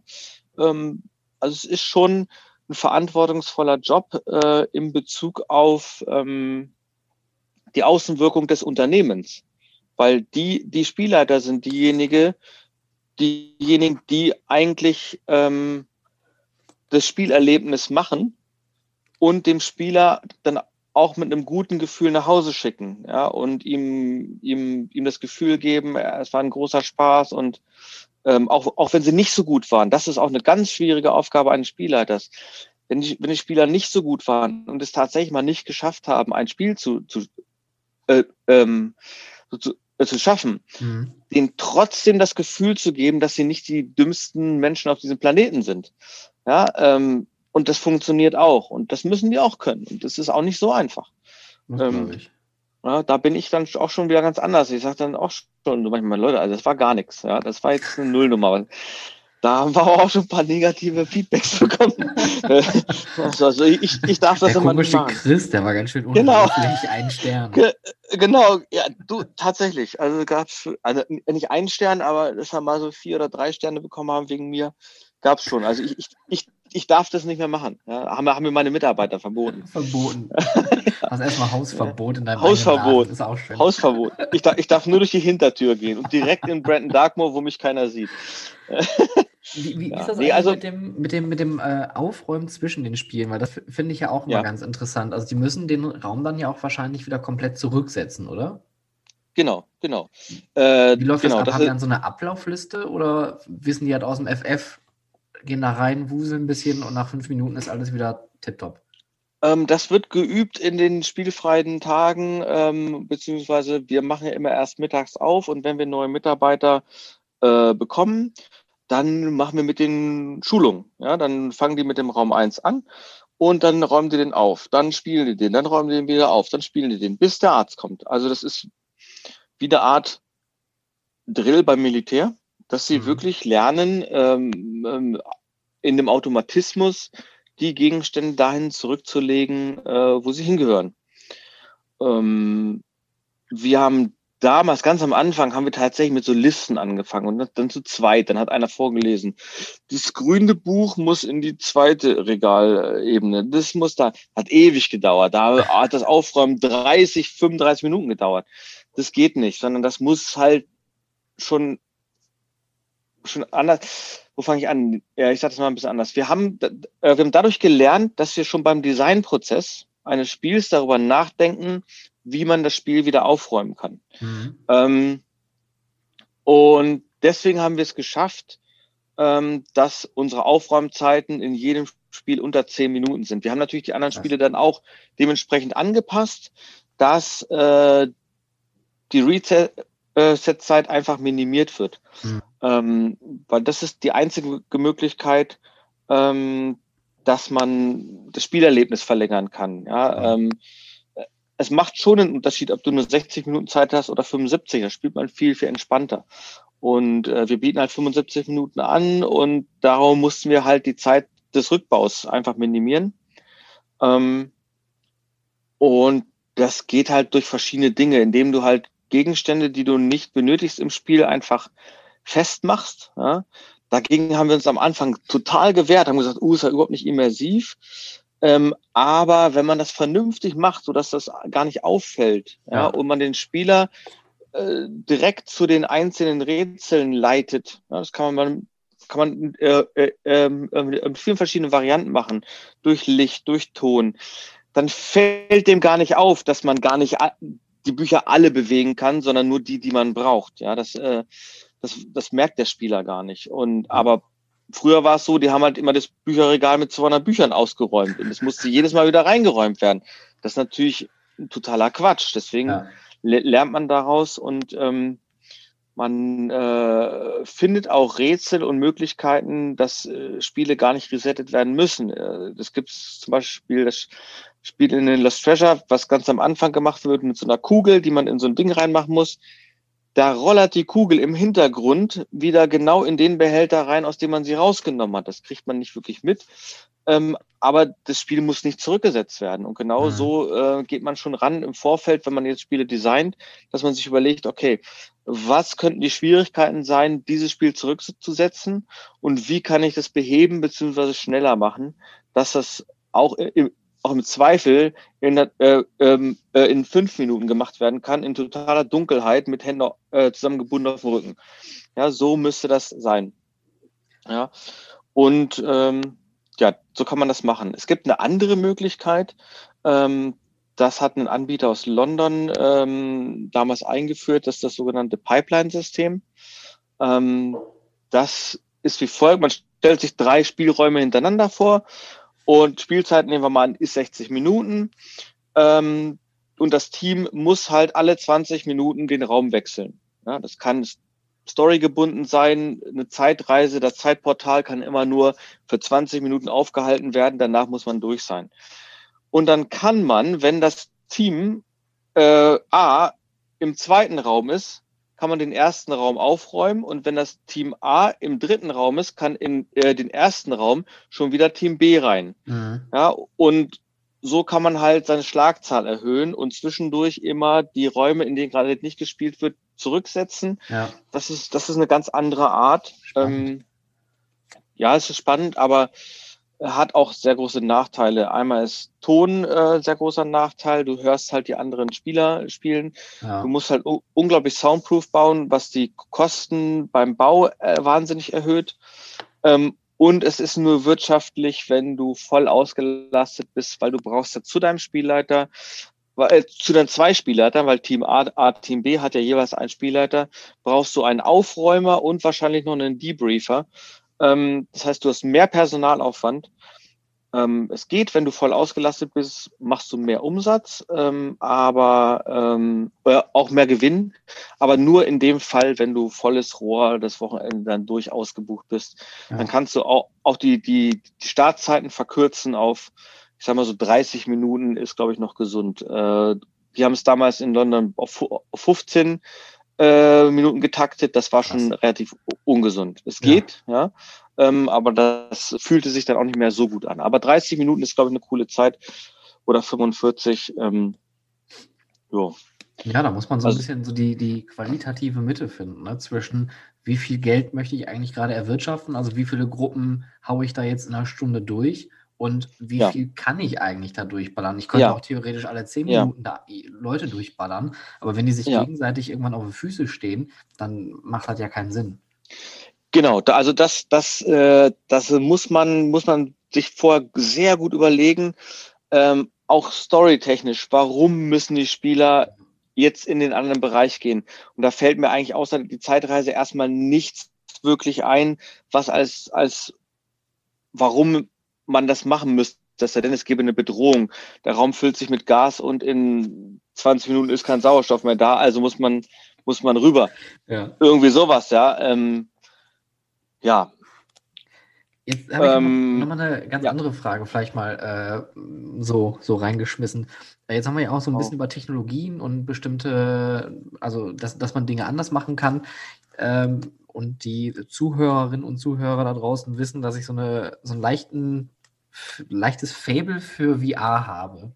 Wie ja. ist denn dein Thema, äh, dein, dein, äh, ja, deine Meinung zum Thema VR und Escape Rooms? Weil da gibt es ja auch schon einige Anbieter, beziehungsweise einige Spiele, die produziert wurden, aber ich habe jetzt zum, zum, Beispiel noch keins ausprobiert, stelle mir das aber nicht so mh, hm, spannend vor, weil da fehlt ja auch der Aspekt, dass du ja nicht im Team arbeitest, so wie du das in einem echten Escape Room mit realen Leuten machen würdest.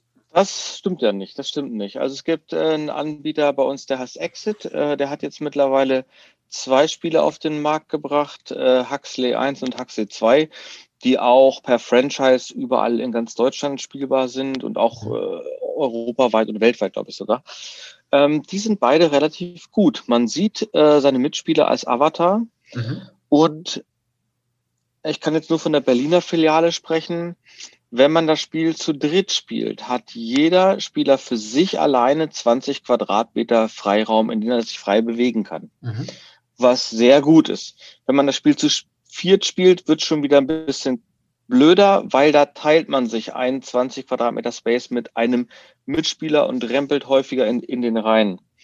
Ähm, aber was das Spielerlebnis mit dem mit so kooperativ äh, äh, betrifft, ähm, das ist gar nicht so schlecht, weil man sieht den Spieler. Ja? Ähm, und äh, wenn man sich die Spiele von Ubisoft anguckt, äh, die zwei, zwei Assassin's Creed Spiele ja. habe ich gespielt. Das äh, Prince of Persia Spiel habe ich noch nicht gespielt. Auch dort ist es so, man sieht seine Mitspieler ganz normal als okay. Figuren, ja. Also ja. das ist schon ziemlich geil. Ähm, ähm, ist eigentlich ähnlich wie wenn man jetzt hier Phasmophobia spielt. Das ist ja auch ähnlich. Äh, man sieht ja seine, seine, äh, äh, äh, seine Spieler. Ähm, aber VR hat halt nach wie vor noch das Problem der Hardware. Die Hardware ist noch nicht, noch lange nicht auf dem Stand, dass es sich gut anfühlt. Ähm, gerade wenn man Wireless spielt, hat man halt den Rechner auf dem Rücken Und wir haben es in den Spielen äh, mehrfach erlebt, dass äh, mitten im Spiel der Akku getauscht werden muss, was absoluter Käse ist. Ja. Du bist völlig rausgerissen, auf einmal wird's weiß, einer steht hinter dir, fummelt an deinem Rücken rum, äh, dann geht's wieder weiter. Das ist nicht geil. Ja. ja. Ähm, ähm, darum sehe ich eigentlich auch für diese ganzen VR-Center und sowas, sehe ich eigentlich noch keine Zukunft und, und, rate jedem davon ab, das zu machen. Privat ist das eine ganz andere Baustelle. Ähm, ich selber habe die Oculus Quest 1 und finde das eine großartige Geschichte. Ich kann da auf 49 Quadratmeter mich frei bewegen. Mein Garten hat zufällig sieben mal sieben Meter.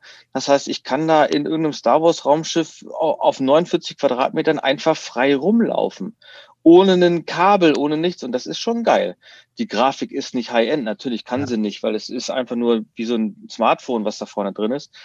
Ähm, aber das ist ein wahnsinniger Schritt, glaube ich, in die richtige Richtung, VR gesellschaftsfähig zu machen. Ja, also die Brille liegt da, setzt du auf, zack, geht's los. Spielst du 15 Minuten, 20 Minuten wieder abgesetzt und, und fertig. Ähm, während bei, gerade bei den Assassin's Creed Spielen äh, ist es häufig so bei den Anbietern, man hat immer noch das Kabel dran und das ja. schränkt einen doch sehr ein.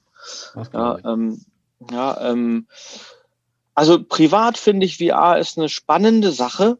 Mm, wenn man so ein bisschen rumdaddeln will. Ähm, natürlich, wenn man die, die, die Superbrillen hat mit einem High-End-PC und spielt mhm. Half-Life, Alex, das ist schon sehr fett. Also das hat mir einen riesen Spaß gemacht.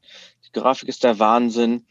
Ähm, und ein Kumpel von mir, der hat äh, die Oculus Quest 2 und der hat jetzt hier dieses äh, spielt per Link, also man kann diese Brille auch mit dem PC verbinden und dann vom PC spielen hier Star Wars Squadrons mhm. und er hat sich ein, äh, der hat sich einen X-Wing-Cockpit nachgebaut und, sit, und sitzt dann da drin spielt. Das ist, das ist auch echt, echt ein fettes Spiel. Also, also, also wer Star Wars-Fan ist und schon immer mal diese Dogfights machen wollte, X-Wing gegen äh, gegen TIE Fighter oder im TIE Fighter sitzen, das ist schon krass. Du kotzt jetzt zwar die Seele aus dem Leib, weil es ist, schon, ist, ist schon heftig, aber es ist ein großer Spaß. Privat, VR, super.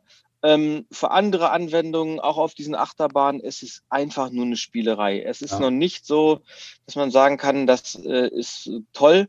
Auch, auch, auch, auch Void ähm, ist, ist okay, aber den Preis nicht wert. 80 Dollar für 10 Minuten spielen, das mhm. ist ist lächerlich. Krass, ja. und, und, es, und es fehlt halt immer das haptische Feedback. Ich sehe eine Ziegelwand, fasse an und merke, es ist halt Sperrholz. Ja, das, und das bringt dich dann auch sofort wieder raus. Ja.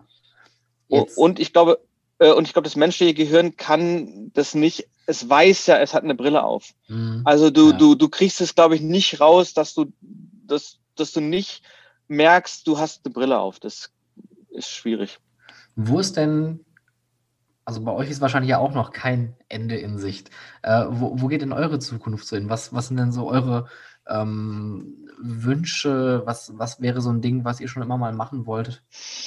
Also ähm, für The Room dachte ich eigentlich, wäre der Weg jetzt mit Brandon Darkmode zu Ende. Ich wollte eigentlich das Kapitel mehr oder weniger abschließen und das so lassen. Ja, also natürlich noch an den Räumen weiter arbeiten, äh, verbessern, aber nicht nochmal groß was Neues. Jetzt äh, haben wir uns aber dagegen entschieden. Wir werden, also wir haben ein Getränkelager, was eine relativ kleine Grundfläche hat, nur 45 Quadratmeter oder sowas. Wahrscheinlich, wenn diese ganzen November, Dezember Hilfen irgendwann kommen, werden wir ähm, unser Spiel Beast of Berlin umziehen auf die kleinere Fläche, weil es halt ein sehr altes Spiel ist aber immer noch ein sehr, sehr tolles Spiel und es benötigt eigentlich gar nicht diese große Fläche. Mhm. Und dann haben wir tatsächlich vor, auf diese große Fläche, und das ist jetzt total neu, Inside, alles hier, weiß keiner, äh, äh, Blue Sky, hast du nicht gesehen. Ähm, äh, wir haben vor, grundsätzlich auf die größere Spielfläche, wo jetzt noch Beast of Berlin ist, ein neues Abenteuer zu bauen, was ähnlich ist wie Lost Treasure.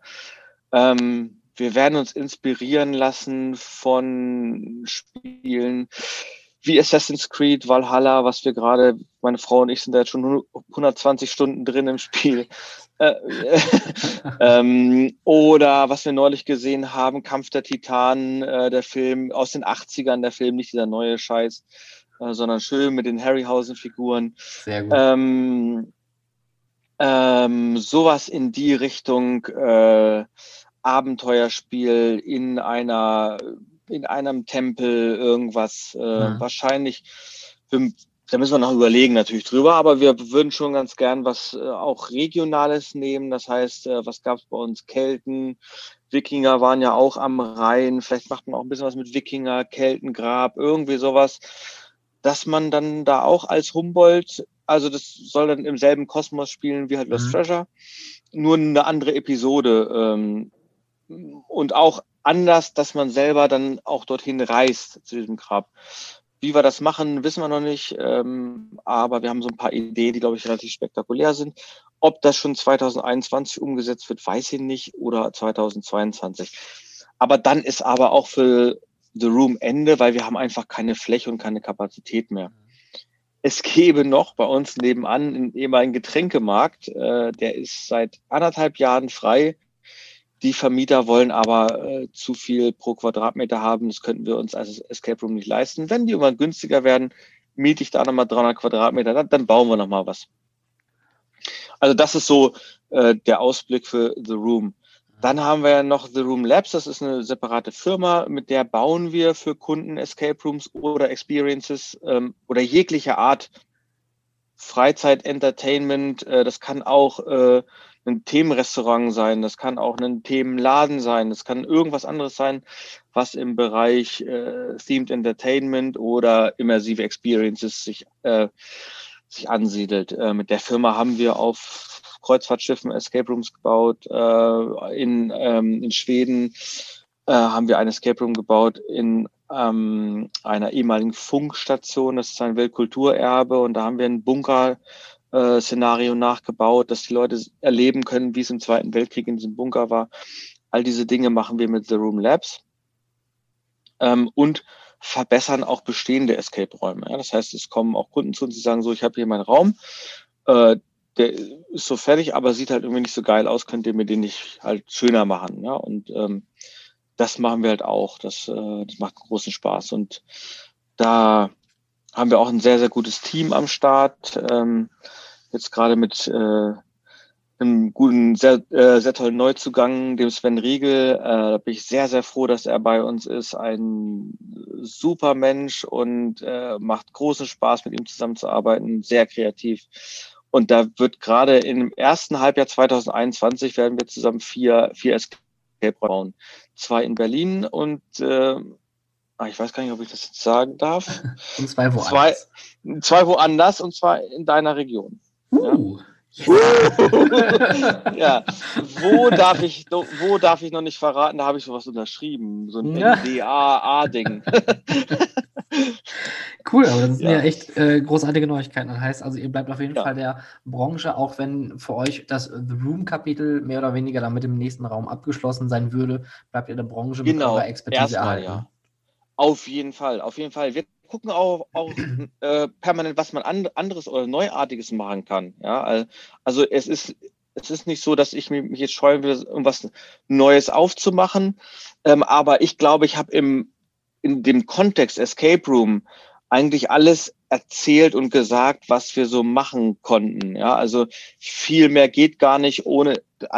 Also selbst ein Spiel wie Brandon Darkmoor, was äh, in der Fertigung und im, im Gesamten eine Viertelmillion gekostet hat, ähm, das ist wirtschaftlich Unsinn. Ja, ähm, das, da, also, da, also das wieder reinzuspielen dauert ja. sehr lange. Ähm, ähm, und dementsprechend ist es einfach momentan unzweckmäßig, sowas zu machen. Ja. In, de, in, äh, ne, in den Dimensionen. Aber das ist bei weitem nicht das günstigste Spiel. Also die Holländer, die bauen mit, mit Budgets von drei bis 400.000 Euro. Ja, mhm. Also die scheuen sich dann nicht. Ähm, und die haben auch nicht mehr Kunden. Ja, die, sind halt ein bisschen freudiger, das Geld auszugeben. Was, nee, also, also das ist. Ja. Jetzt, jetzt kommt so eine richtige Bewerbungsgesprächsfrage. Was wäre hm. denn so dein absoluter Traum, wenn ein Kunde kommt und sagt, hier, Geld spielt keine Rolle, Platz spielt keine Rolle, Gebäude spielt keine Rolle. Was wäre so dein absoluter Traum, was du mal unbedingt auf die Beine stellen wollen würdest? Ja, also die, die, die Frage habe ich, ach so, ja, ähm, okay, da gibt es zwei Dinge. Ähm, zwei Dinge. Eine habe ich schon beantwortet in dem Facebook-Video, äh, was wir jetzt neulich, wo, wo ich auch Fragen beantwortet habe. Ähm, eine Sache wäre in einem Escape Room-Kontext wäre ein wirkliches Spiel zu bauen, was sich wirklich wie Indiana Jones anfühlt. Das heißt, eine ganze Lagerhalle voll zu bauen mit Hängebrücke, mit äh, Feuer, mit Wasserfall, mit, mit Höhe, also richtig hohen Tempel. Also ja. ähnlich wie die Kulissen im Disneyland, in der äh, ja, Themenfahrt. Die Themenfahrt äh, äh, äh Indiana Jones hier in, ja. also dass es so aussieht, dass es wirklich so aussieht wie, wie echt Tempel und nicht in einen kleinen Kellerraum gebaut ist. Ja? ja? Das wäre so ein Traum, sowas zu bauen, wenn Geld einfach keine Rolle spielt. Ja? Ähm, eine zweite Sache, oder es, es, gibt, es gibt so viele Sachen, die ich ganz gerne machen wollen würde.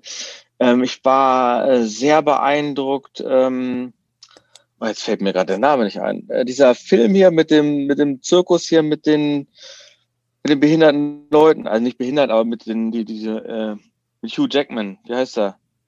Ach, The Greatest Showman, oder? The, genau, The Greatest Showman. Wenn man das äh, als reisende, ähm, reisendes ähm, Musical machen würde, ja. ja, also, also auch mit diesen ganzen Show-Elementen, wo, wo du nicht nur Trapez hast und dann kommen die Tiere, sondern alles so gemischt und mit der Musik und dass es mitgeht, dass die Leute richtig mitmachen und so, da hätte ich Bock zu, das, weil das ist, das sieht so toll aus in dem Film, ja, wie das, ja. wie das dargeboten wird, das ist unglaublich schön. Wahrscheinlich wird daran irgendwo auf der Welt auch schon gearbeitet werden, dass es sowas als Musical gibt, denke ja. ich. Also wäre dumm, das nicht zu machen. Ähm, das wird es garantiert in den nächsten Jahren geben. Aber das ist so eine Sache, hätte ich Bock zu. Ich hätte Bock in Berlin sowas zu machen, was Secret Cinema macht. Ähm, Oh, das gibt es in Deutschland. Sagt dir das was? ne? Ja, das, das kenne ich. Ich habe es zwar genau. nicht gemacht, aber ich kenne es. Also nur um das jetzt den Zuhörern ganz kurz zu erklären, ähm, es wird ein Film genommen, ähm, nehmen wir mal an, äh, zum Beispiel war vor ein paar Jahren mal in London äh, Star Wars äh, The Empire Strikes Back und ähm, da wird halt in einer Halle, Lagerhalle, irgendeiner Location, große Location, äh, werden Szenarios aufgebaut aus dem Film. In dem Fall war es Moss Eisley und äh, noch irgendetwas. Das, das wird nachgebaut und man hat zwei oder drei Stunden waren es da sogar mit äh, 300 oder 400 Leuten die Möglichkeit, immersiv in dieser Welt zu leben. Man bekommt äh, äh, eine Rolle zugewiesen, einen Charakter, äh, nehmen wir mal an, man ist ein Spice-Händler und man hat irgendwelche Roboterteile, die muss man eintauschen gegen ein Ticket äh, nach Endor. Das wäre deine Aufgabe innerhalb dieser drei Stunden. Und du ja. musst selber herausfinden, wie das geht. Ja, da gibt's halt zu, zusätzlich zu den 300, 400 äh, Gästen oder äh, ähm, ja, Gäste, ja, äh, gibt's halt nochmal 50 bis 100 Schauspieler, die halt dort auch mitspielen und äh, Szenen ausspielen, dann, äh, dann gibt es plötzlich einen äh, Rebellenangriff auf ne, äh, einen Trupp äh, von Sturmtruppen und je nachdem, in welcher Rolle du bist, kannst du versuchen, denen zu helfen oder kannst es unterbinden. Du kannst aber auch einfach nur in der Bar sitzen und dem ganzen Treiben zu gucken. Und nach diesen zwei, drei Stunden immersive Experience äh, wird der Film gezeigt auf einer großen Leinwand und vor der Leinwand äh, werden die Szenen, die man im Film sieht, live nachgespielt. Ja? Im Fall von äh, Star Wars war es halt so, das war eine riesengroße Halle und da kam dann auch wirklich der X-Wing in Lebensgröße von der Decke runtergefahren und äh, der schoss Raketen durch den ganzen Raum. Das war unglaublich. Und sowas würde ich ganz gerne in Berlin machen. Ähm, es gab einen Versuch in Berlin vor zwei Jahren, sowas zu machen, aber wie Deutsche das immer so machen, muss das immer alles so ein bisschen weinerlich sein. Und was haben die als Thema gewählt? Sonderlee. So, wer möchte denn gerne die DDR nacherleben? Wunderbar, die haben den Konsum nachgebaut und alles. War natürlich ein totaler Reinfall, weil wer hat denn da schon Bock drauf? Warum muss der Deutsche das immer so scheiße machen mit noch im Hintergrund und muss noch ein bisschen Erklärung und weinerlich? Warum kann er nicht einfach mal nur Entertainment nach, äh, ja, machen? Einfach, einfach nur ganz einfach simples Entertainment reingehen, Ja. Spaß haben, geht nicht. Muss immer mit Message sein, ja. Äh, muss immer, uh, ja. Und das ist so schwierig. Ja. Immer mit dem erhobenen Zeigefinger. Genau. Und ich glaube, ich glaube, dass deswegen in Berlin das Thema erstmal wieder verbrannt ist, leider. Ja, Recht. ja, und ähm, aber ich glaube, das geht schon. In zwei, drei, vier, fünf Jahren. Mal gucken. Ja. Eine Sache ha habe ich noch, und zwar ähm, eine, eine Outdoor-Experience, ähm, wo die Grenzen zwischen Realität und Spiel so verwischen, dass der Spieler gar nicht mehr weiß, ist das, was er da gerade jetzt erlebt, echt oder ist das gestaged?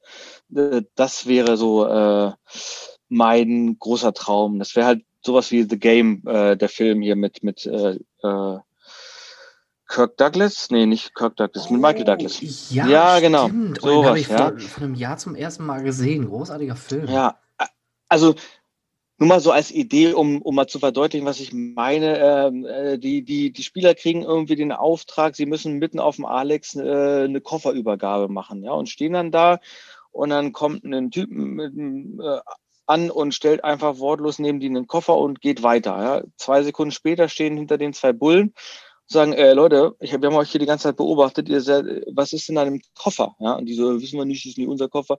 Sagen die, okay, äh, dann machen wir mal Koffer auf. Ja, Normalcode 000, klack auf, was drin? Drogen. Ja, und die dann so, äh, so, Ganz normaler Tag in Berlin. ne? so. Die Polizisten sind natürlich, sehen natürlich aus wie echte Polizisten. Ja, und so, äh, was, was, was, was, äh, die, ihre Drogen, äh, und die werden dann natürlich abschneiden und sagen, nee, hier äh, ist ein Spiel. Ja, ja, Spiel, alles klar. Äh, erzählen Sie mal, ne? Ist doch echt hier. Wir probieren mal ganz kurz. Ja, natürlich ist Kokain, ja. Ähm, und dann kommt plötzlich jemand dazu mit so einer schwarzen Sonnenbrille und so einem, so einem Ding im Ohr, nimmt sich die zwei Polizisten zur Seite, redet mit denen, dann kommen die Polizisten wieder, sagen, ja, es war alles nur äh, hier ein Missverständnis, sie dürfen weitergehen und so. Und sowas würde ich ganz gerne machen, ja, dass man Ja. sagt so, ja, hier, und äh, sie müssen jetzt, jetzt hier zum Bäcker XY und äh, eine Wurstsemmel mit Sauerkraut bestellen. Ja? Und wenn man das bestellt, dann kriegt man ein Brötchen, in dem ist ein Schlüssel eingebacken für eine Wohnung in, äh, in Straße X, XY. Dann geht man in diese Wohnung rein. Äh, Wirklich so echte Dinge machen. So. Das Ja. wäre echt spektakulär. Geht aber, glaube ich, ähm, kommerziell nicht zu machen, sondern das wäre ein Kunstprojekt. Ja. Äh, da müsste man gucken, wie man das gefördert kriegt, dass das in irgendeiner Weise realisierbar ist. Der, also derartige Dinge gibt es und gab es. Ich kenne ich kenne Experience äh, Designer, die sowas gemacht haben, gerade einer in Los Angeles.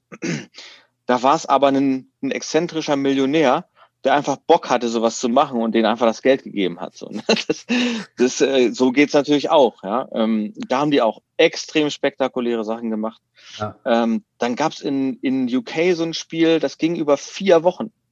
Über vier Wochen ging das Spiel.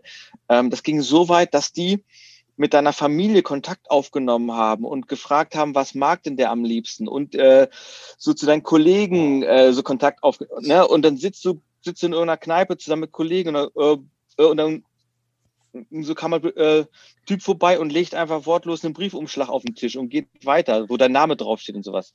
Ja, ähm, Ein bisschen das ist schon gruselig. sehr geil, sehr gruselig.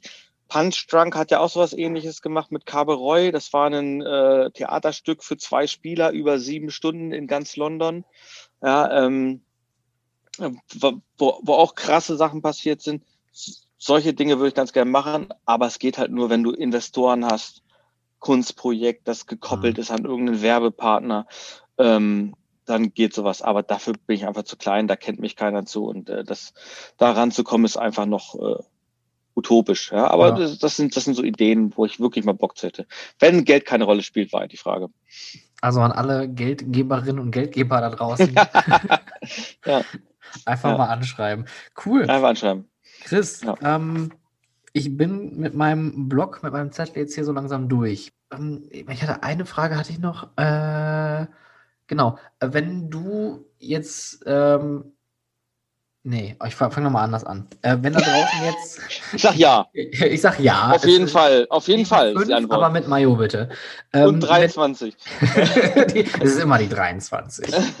ähm, Leute, die da draußen jetzt zuhören und sich denken, boah, Escape Room möchte ich unbedingt machen. Ähm, sich selbstständig machen, Startup. Ähm, Ja. was würdest du denen als Tipp mitgeben? Außer natürlich sich an dich zu wenden äh, und, und ähm, Nee.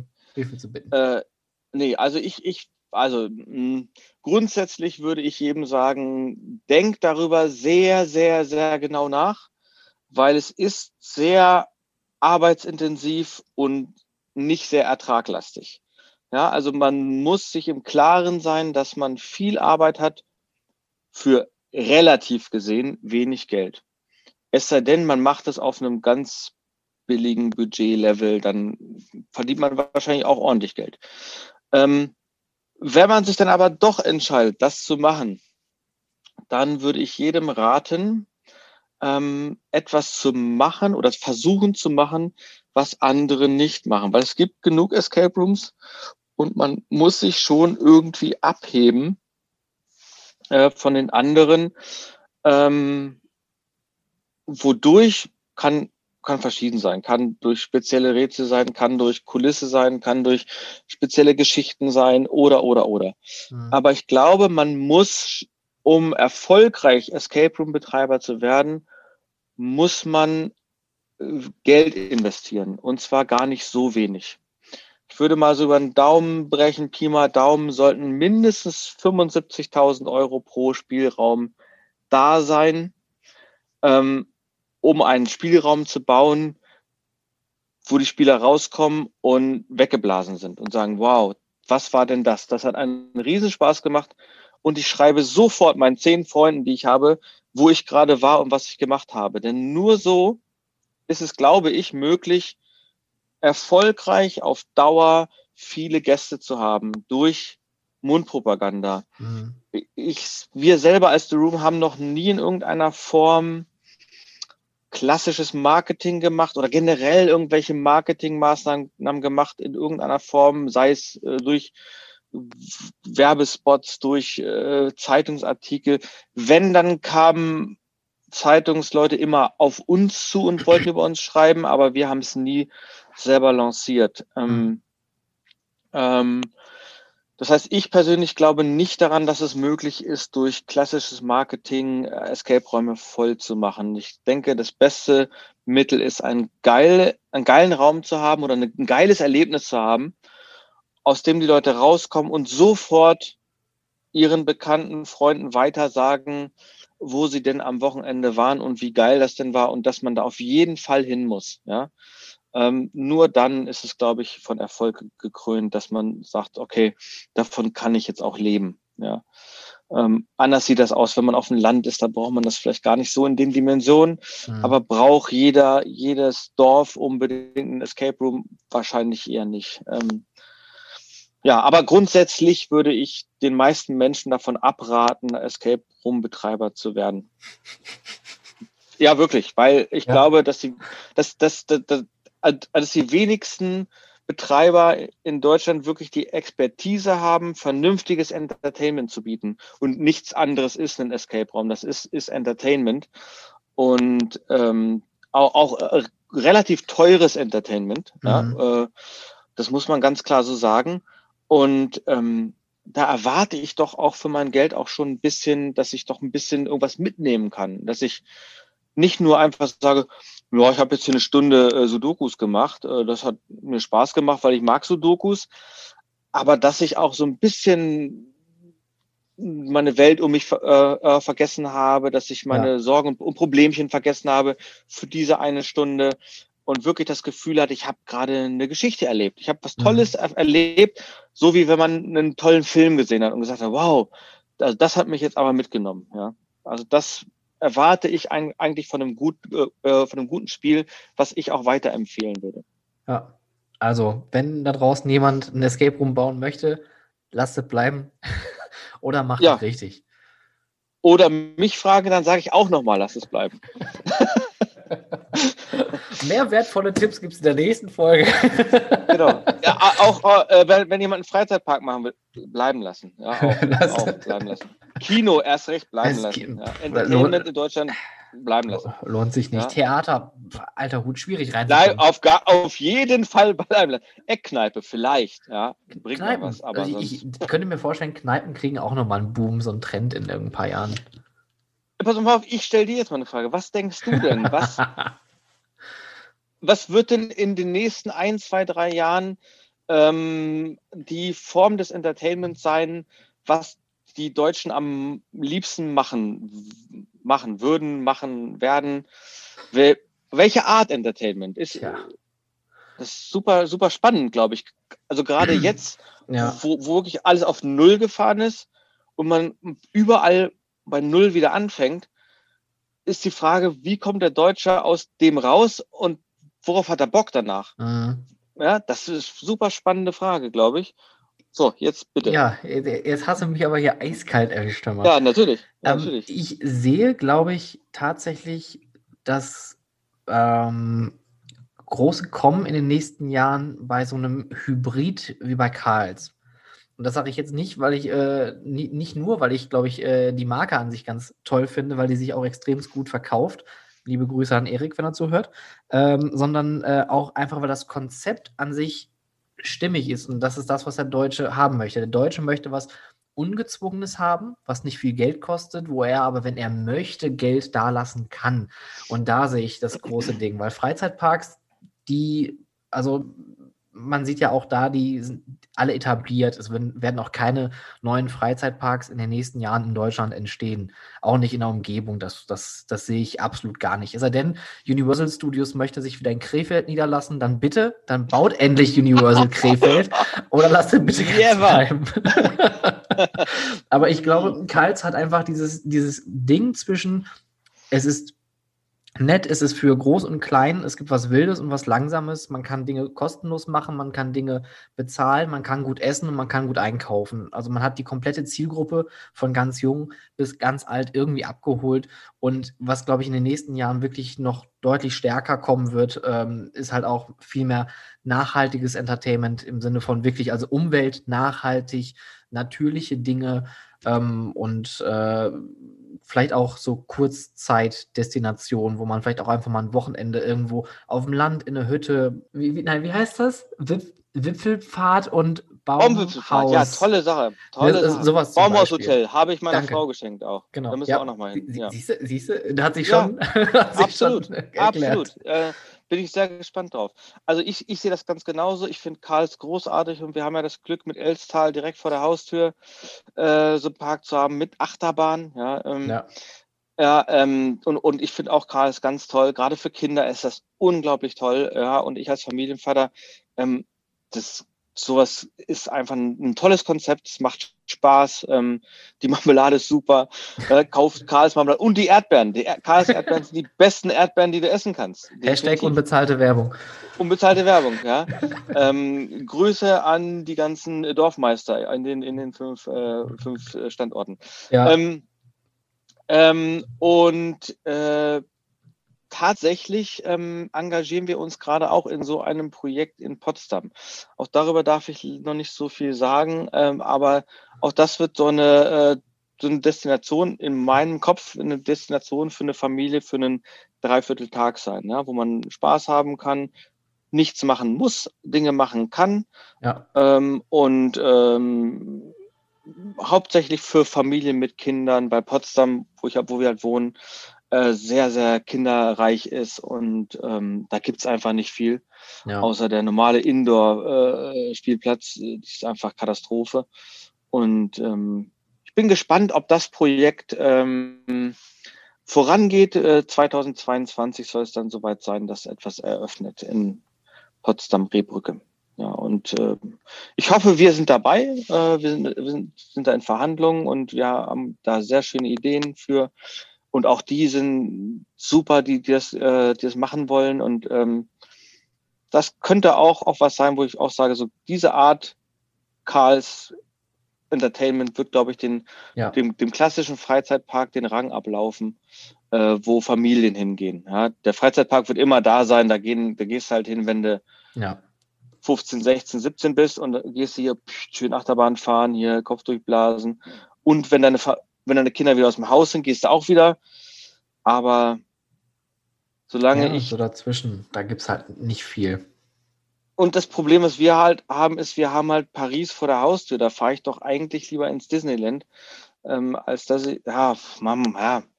ich bin halt nicht, ich, ich bin halt nicht so der Achterbahn-Megatyp, ja, sondern ich mag halt, ich mag halt Themendesign. Ja. Und ich finde halt Disneyland Paris, finde ich großartiges Themendesign. Also kannst von vorne bis hinten großartig. Ähm, finde ich halt Europapark nicht so geil. Ja. Ja, ich, ich, Und also, da, da, Phantasialand erst recht nicht. ja da, da liegen schon Welten dazwischen, aber wenn wir nach Paris schauen, dann schaue ich lieber über, über äh, Marne-la-Vallée einmal drüber und gucke lieber Richtung Park Asterix, weil Park Asterix ist eine richtige Perle. Da war ich leider noch nicht. Ah. Tatsächlich nicht. Muss ich mal hinfahren. Chris, guck mal, siehst du? Ja. Und nochmal ein Geheimtipp am Rande. ja, ja, machen wir irgendwann mal machen wir so eine Tour, alle Mann, äh, da packen wir Alex ein und und und und, äh, und, Äh, und und Sven, und und den äh, und alle, ja. Und alle. Und alle. Und, Und- und, und, machen wir eine Tour durch, äh, durch die Freizeitparks. Und das Ganze wird dann äh, live äh, per Ton dann unterwegs festgehalten. So machen wir. Chris, ich bedanke mich recht herzlich für deine Zeit. Vielen, vielen Sehr, Dank sehr für gerne. dieses sehr aufschlussreiche Gespräch. Das hat mir nochmal wieder äh, sehr viel Lust, vor allem auf äh, Escape Rooms generell gemacht und vor allen Dingen auch Ja. äh, Lust darauf gemacht, euren neuen äh, letzten Raum mal endlich zu besuchen, wenn das denn mal hier langsam vorbei ist. Ach, du hast, hast du nicht gespielt. Ah, okay, gut. Nee, Ich habe Ja, nur ja. den Humboldt-Raum gemacht, der Rest ist Oh, oh, oh, oh. schwarzes Tuch. Also, dann musst du aber auch äh, Go West und Beast auch machen, weil die sind auch, äh, die haben wir ja auch komplett neu gemacht und die sind auch sehr, sehr schön. Ich block meinen ganzen Tag dann, wenn ich mal Ganzen Tag. Sein sollte. Ga ganzen Tag. Ähm, ja, tatsächlich, musste mit Sven machen, weil Sven hat die Spiele auch noch nicht gespielt. Der hat auch nur Lost Treasure gespielt.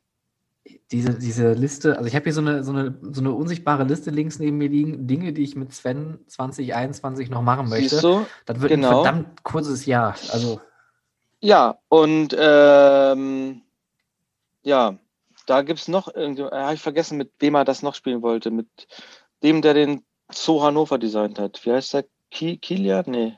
Ja, habe ich vergessen. Wurscht. den finden wir auch noch raus. Auch, ja, genau. Chris, Ja. vielen Dank. Liebe Grüße Sehr, an- sehr in gerne. den Bayerischen Wald. Hab noch eine schöne Zeit Ja. da unten. Und ähm, Sehr gerne. ja, wir hören uns. Ich wünsche wünsch auch einen schönen Rutsch ins neue Jahr und allen, die zuhören.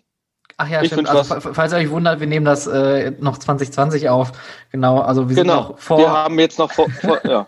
vor Silvester. Das- In diesem Sinne, genau. Stimmt. 2021 wird äh, definitiv das bessere Jahr. Genau, stimmt. Ja, definitiv. Auch schlechter geht's ja nicht. Ja, eben. Gut, ich wünsche dir was. Mach's gut. Ciao. Ciao. Das war das Interview mit Chris Lattner. Ich möchte mich an der Stelle nochmal entschuldigen für diese recht äh, unangenehme Audioqualität. Ähm, ich habe mein Setup hier kurz umschmeißen müssen, weil ich einen neuen Rechner habe seit ein paar Tagen und irgendwie waren die Einstellungen noch nicht richtig. Ich hoffe, ihr habt dennoch dieses ähm, Interview genießen können. Ich fand es auf jeden Fall sehr unterhaltsam. Es war sehr ähm, angenehm und entspannt, wie äh, Chris gesprochen hat. Und ich denke mal, wir alle haben daraus rausgenommen, wenn ihr mal einen Escape Room da draußen machen möchtet, dann lasst es lieber sein. man möchte natürlich was qualitativ Hochwertiges bieten. Deswegen sollte man dementsprechend auch investieren, falls man überhaupt dieses, ähm, ja, die Sache mitgehen möchte.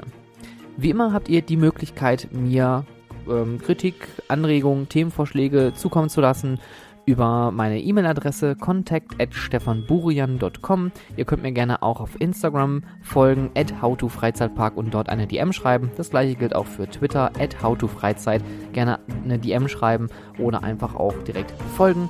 Ansonsten gibt es die nächste Folge wie immer in zwei Wochen. Ich bedanke mich fürs Zuhören und wünsche euch noch eine schöne Zeit. Bis bald.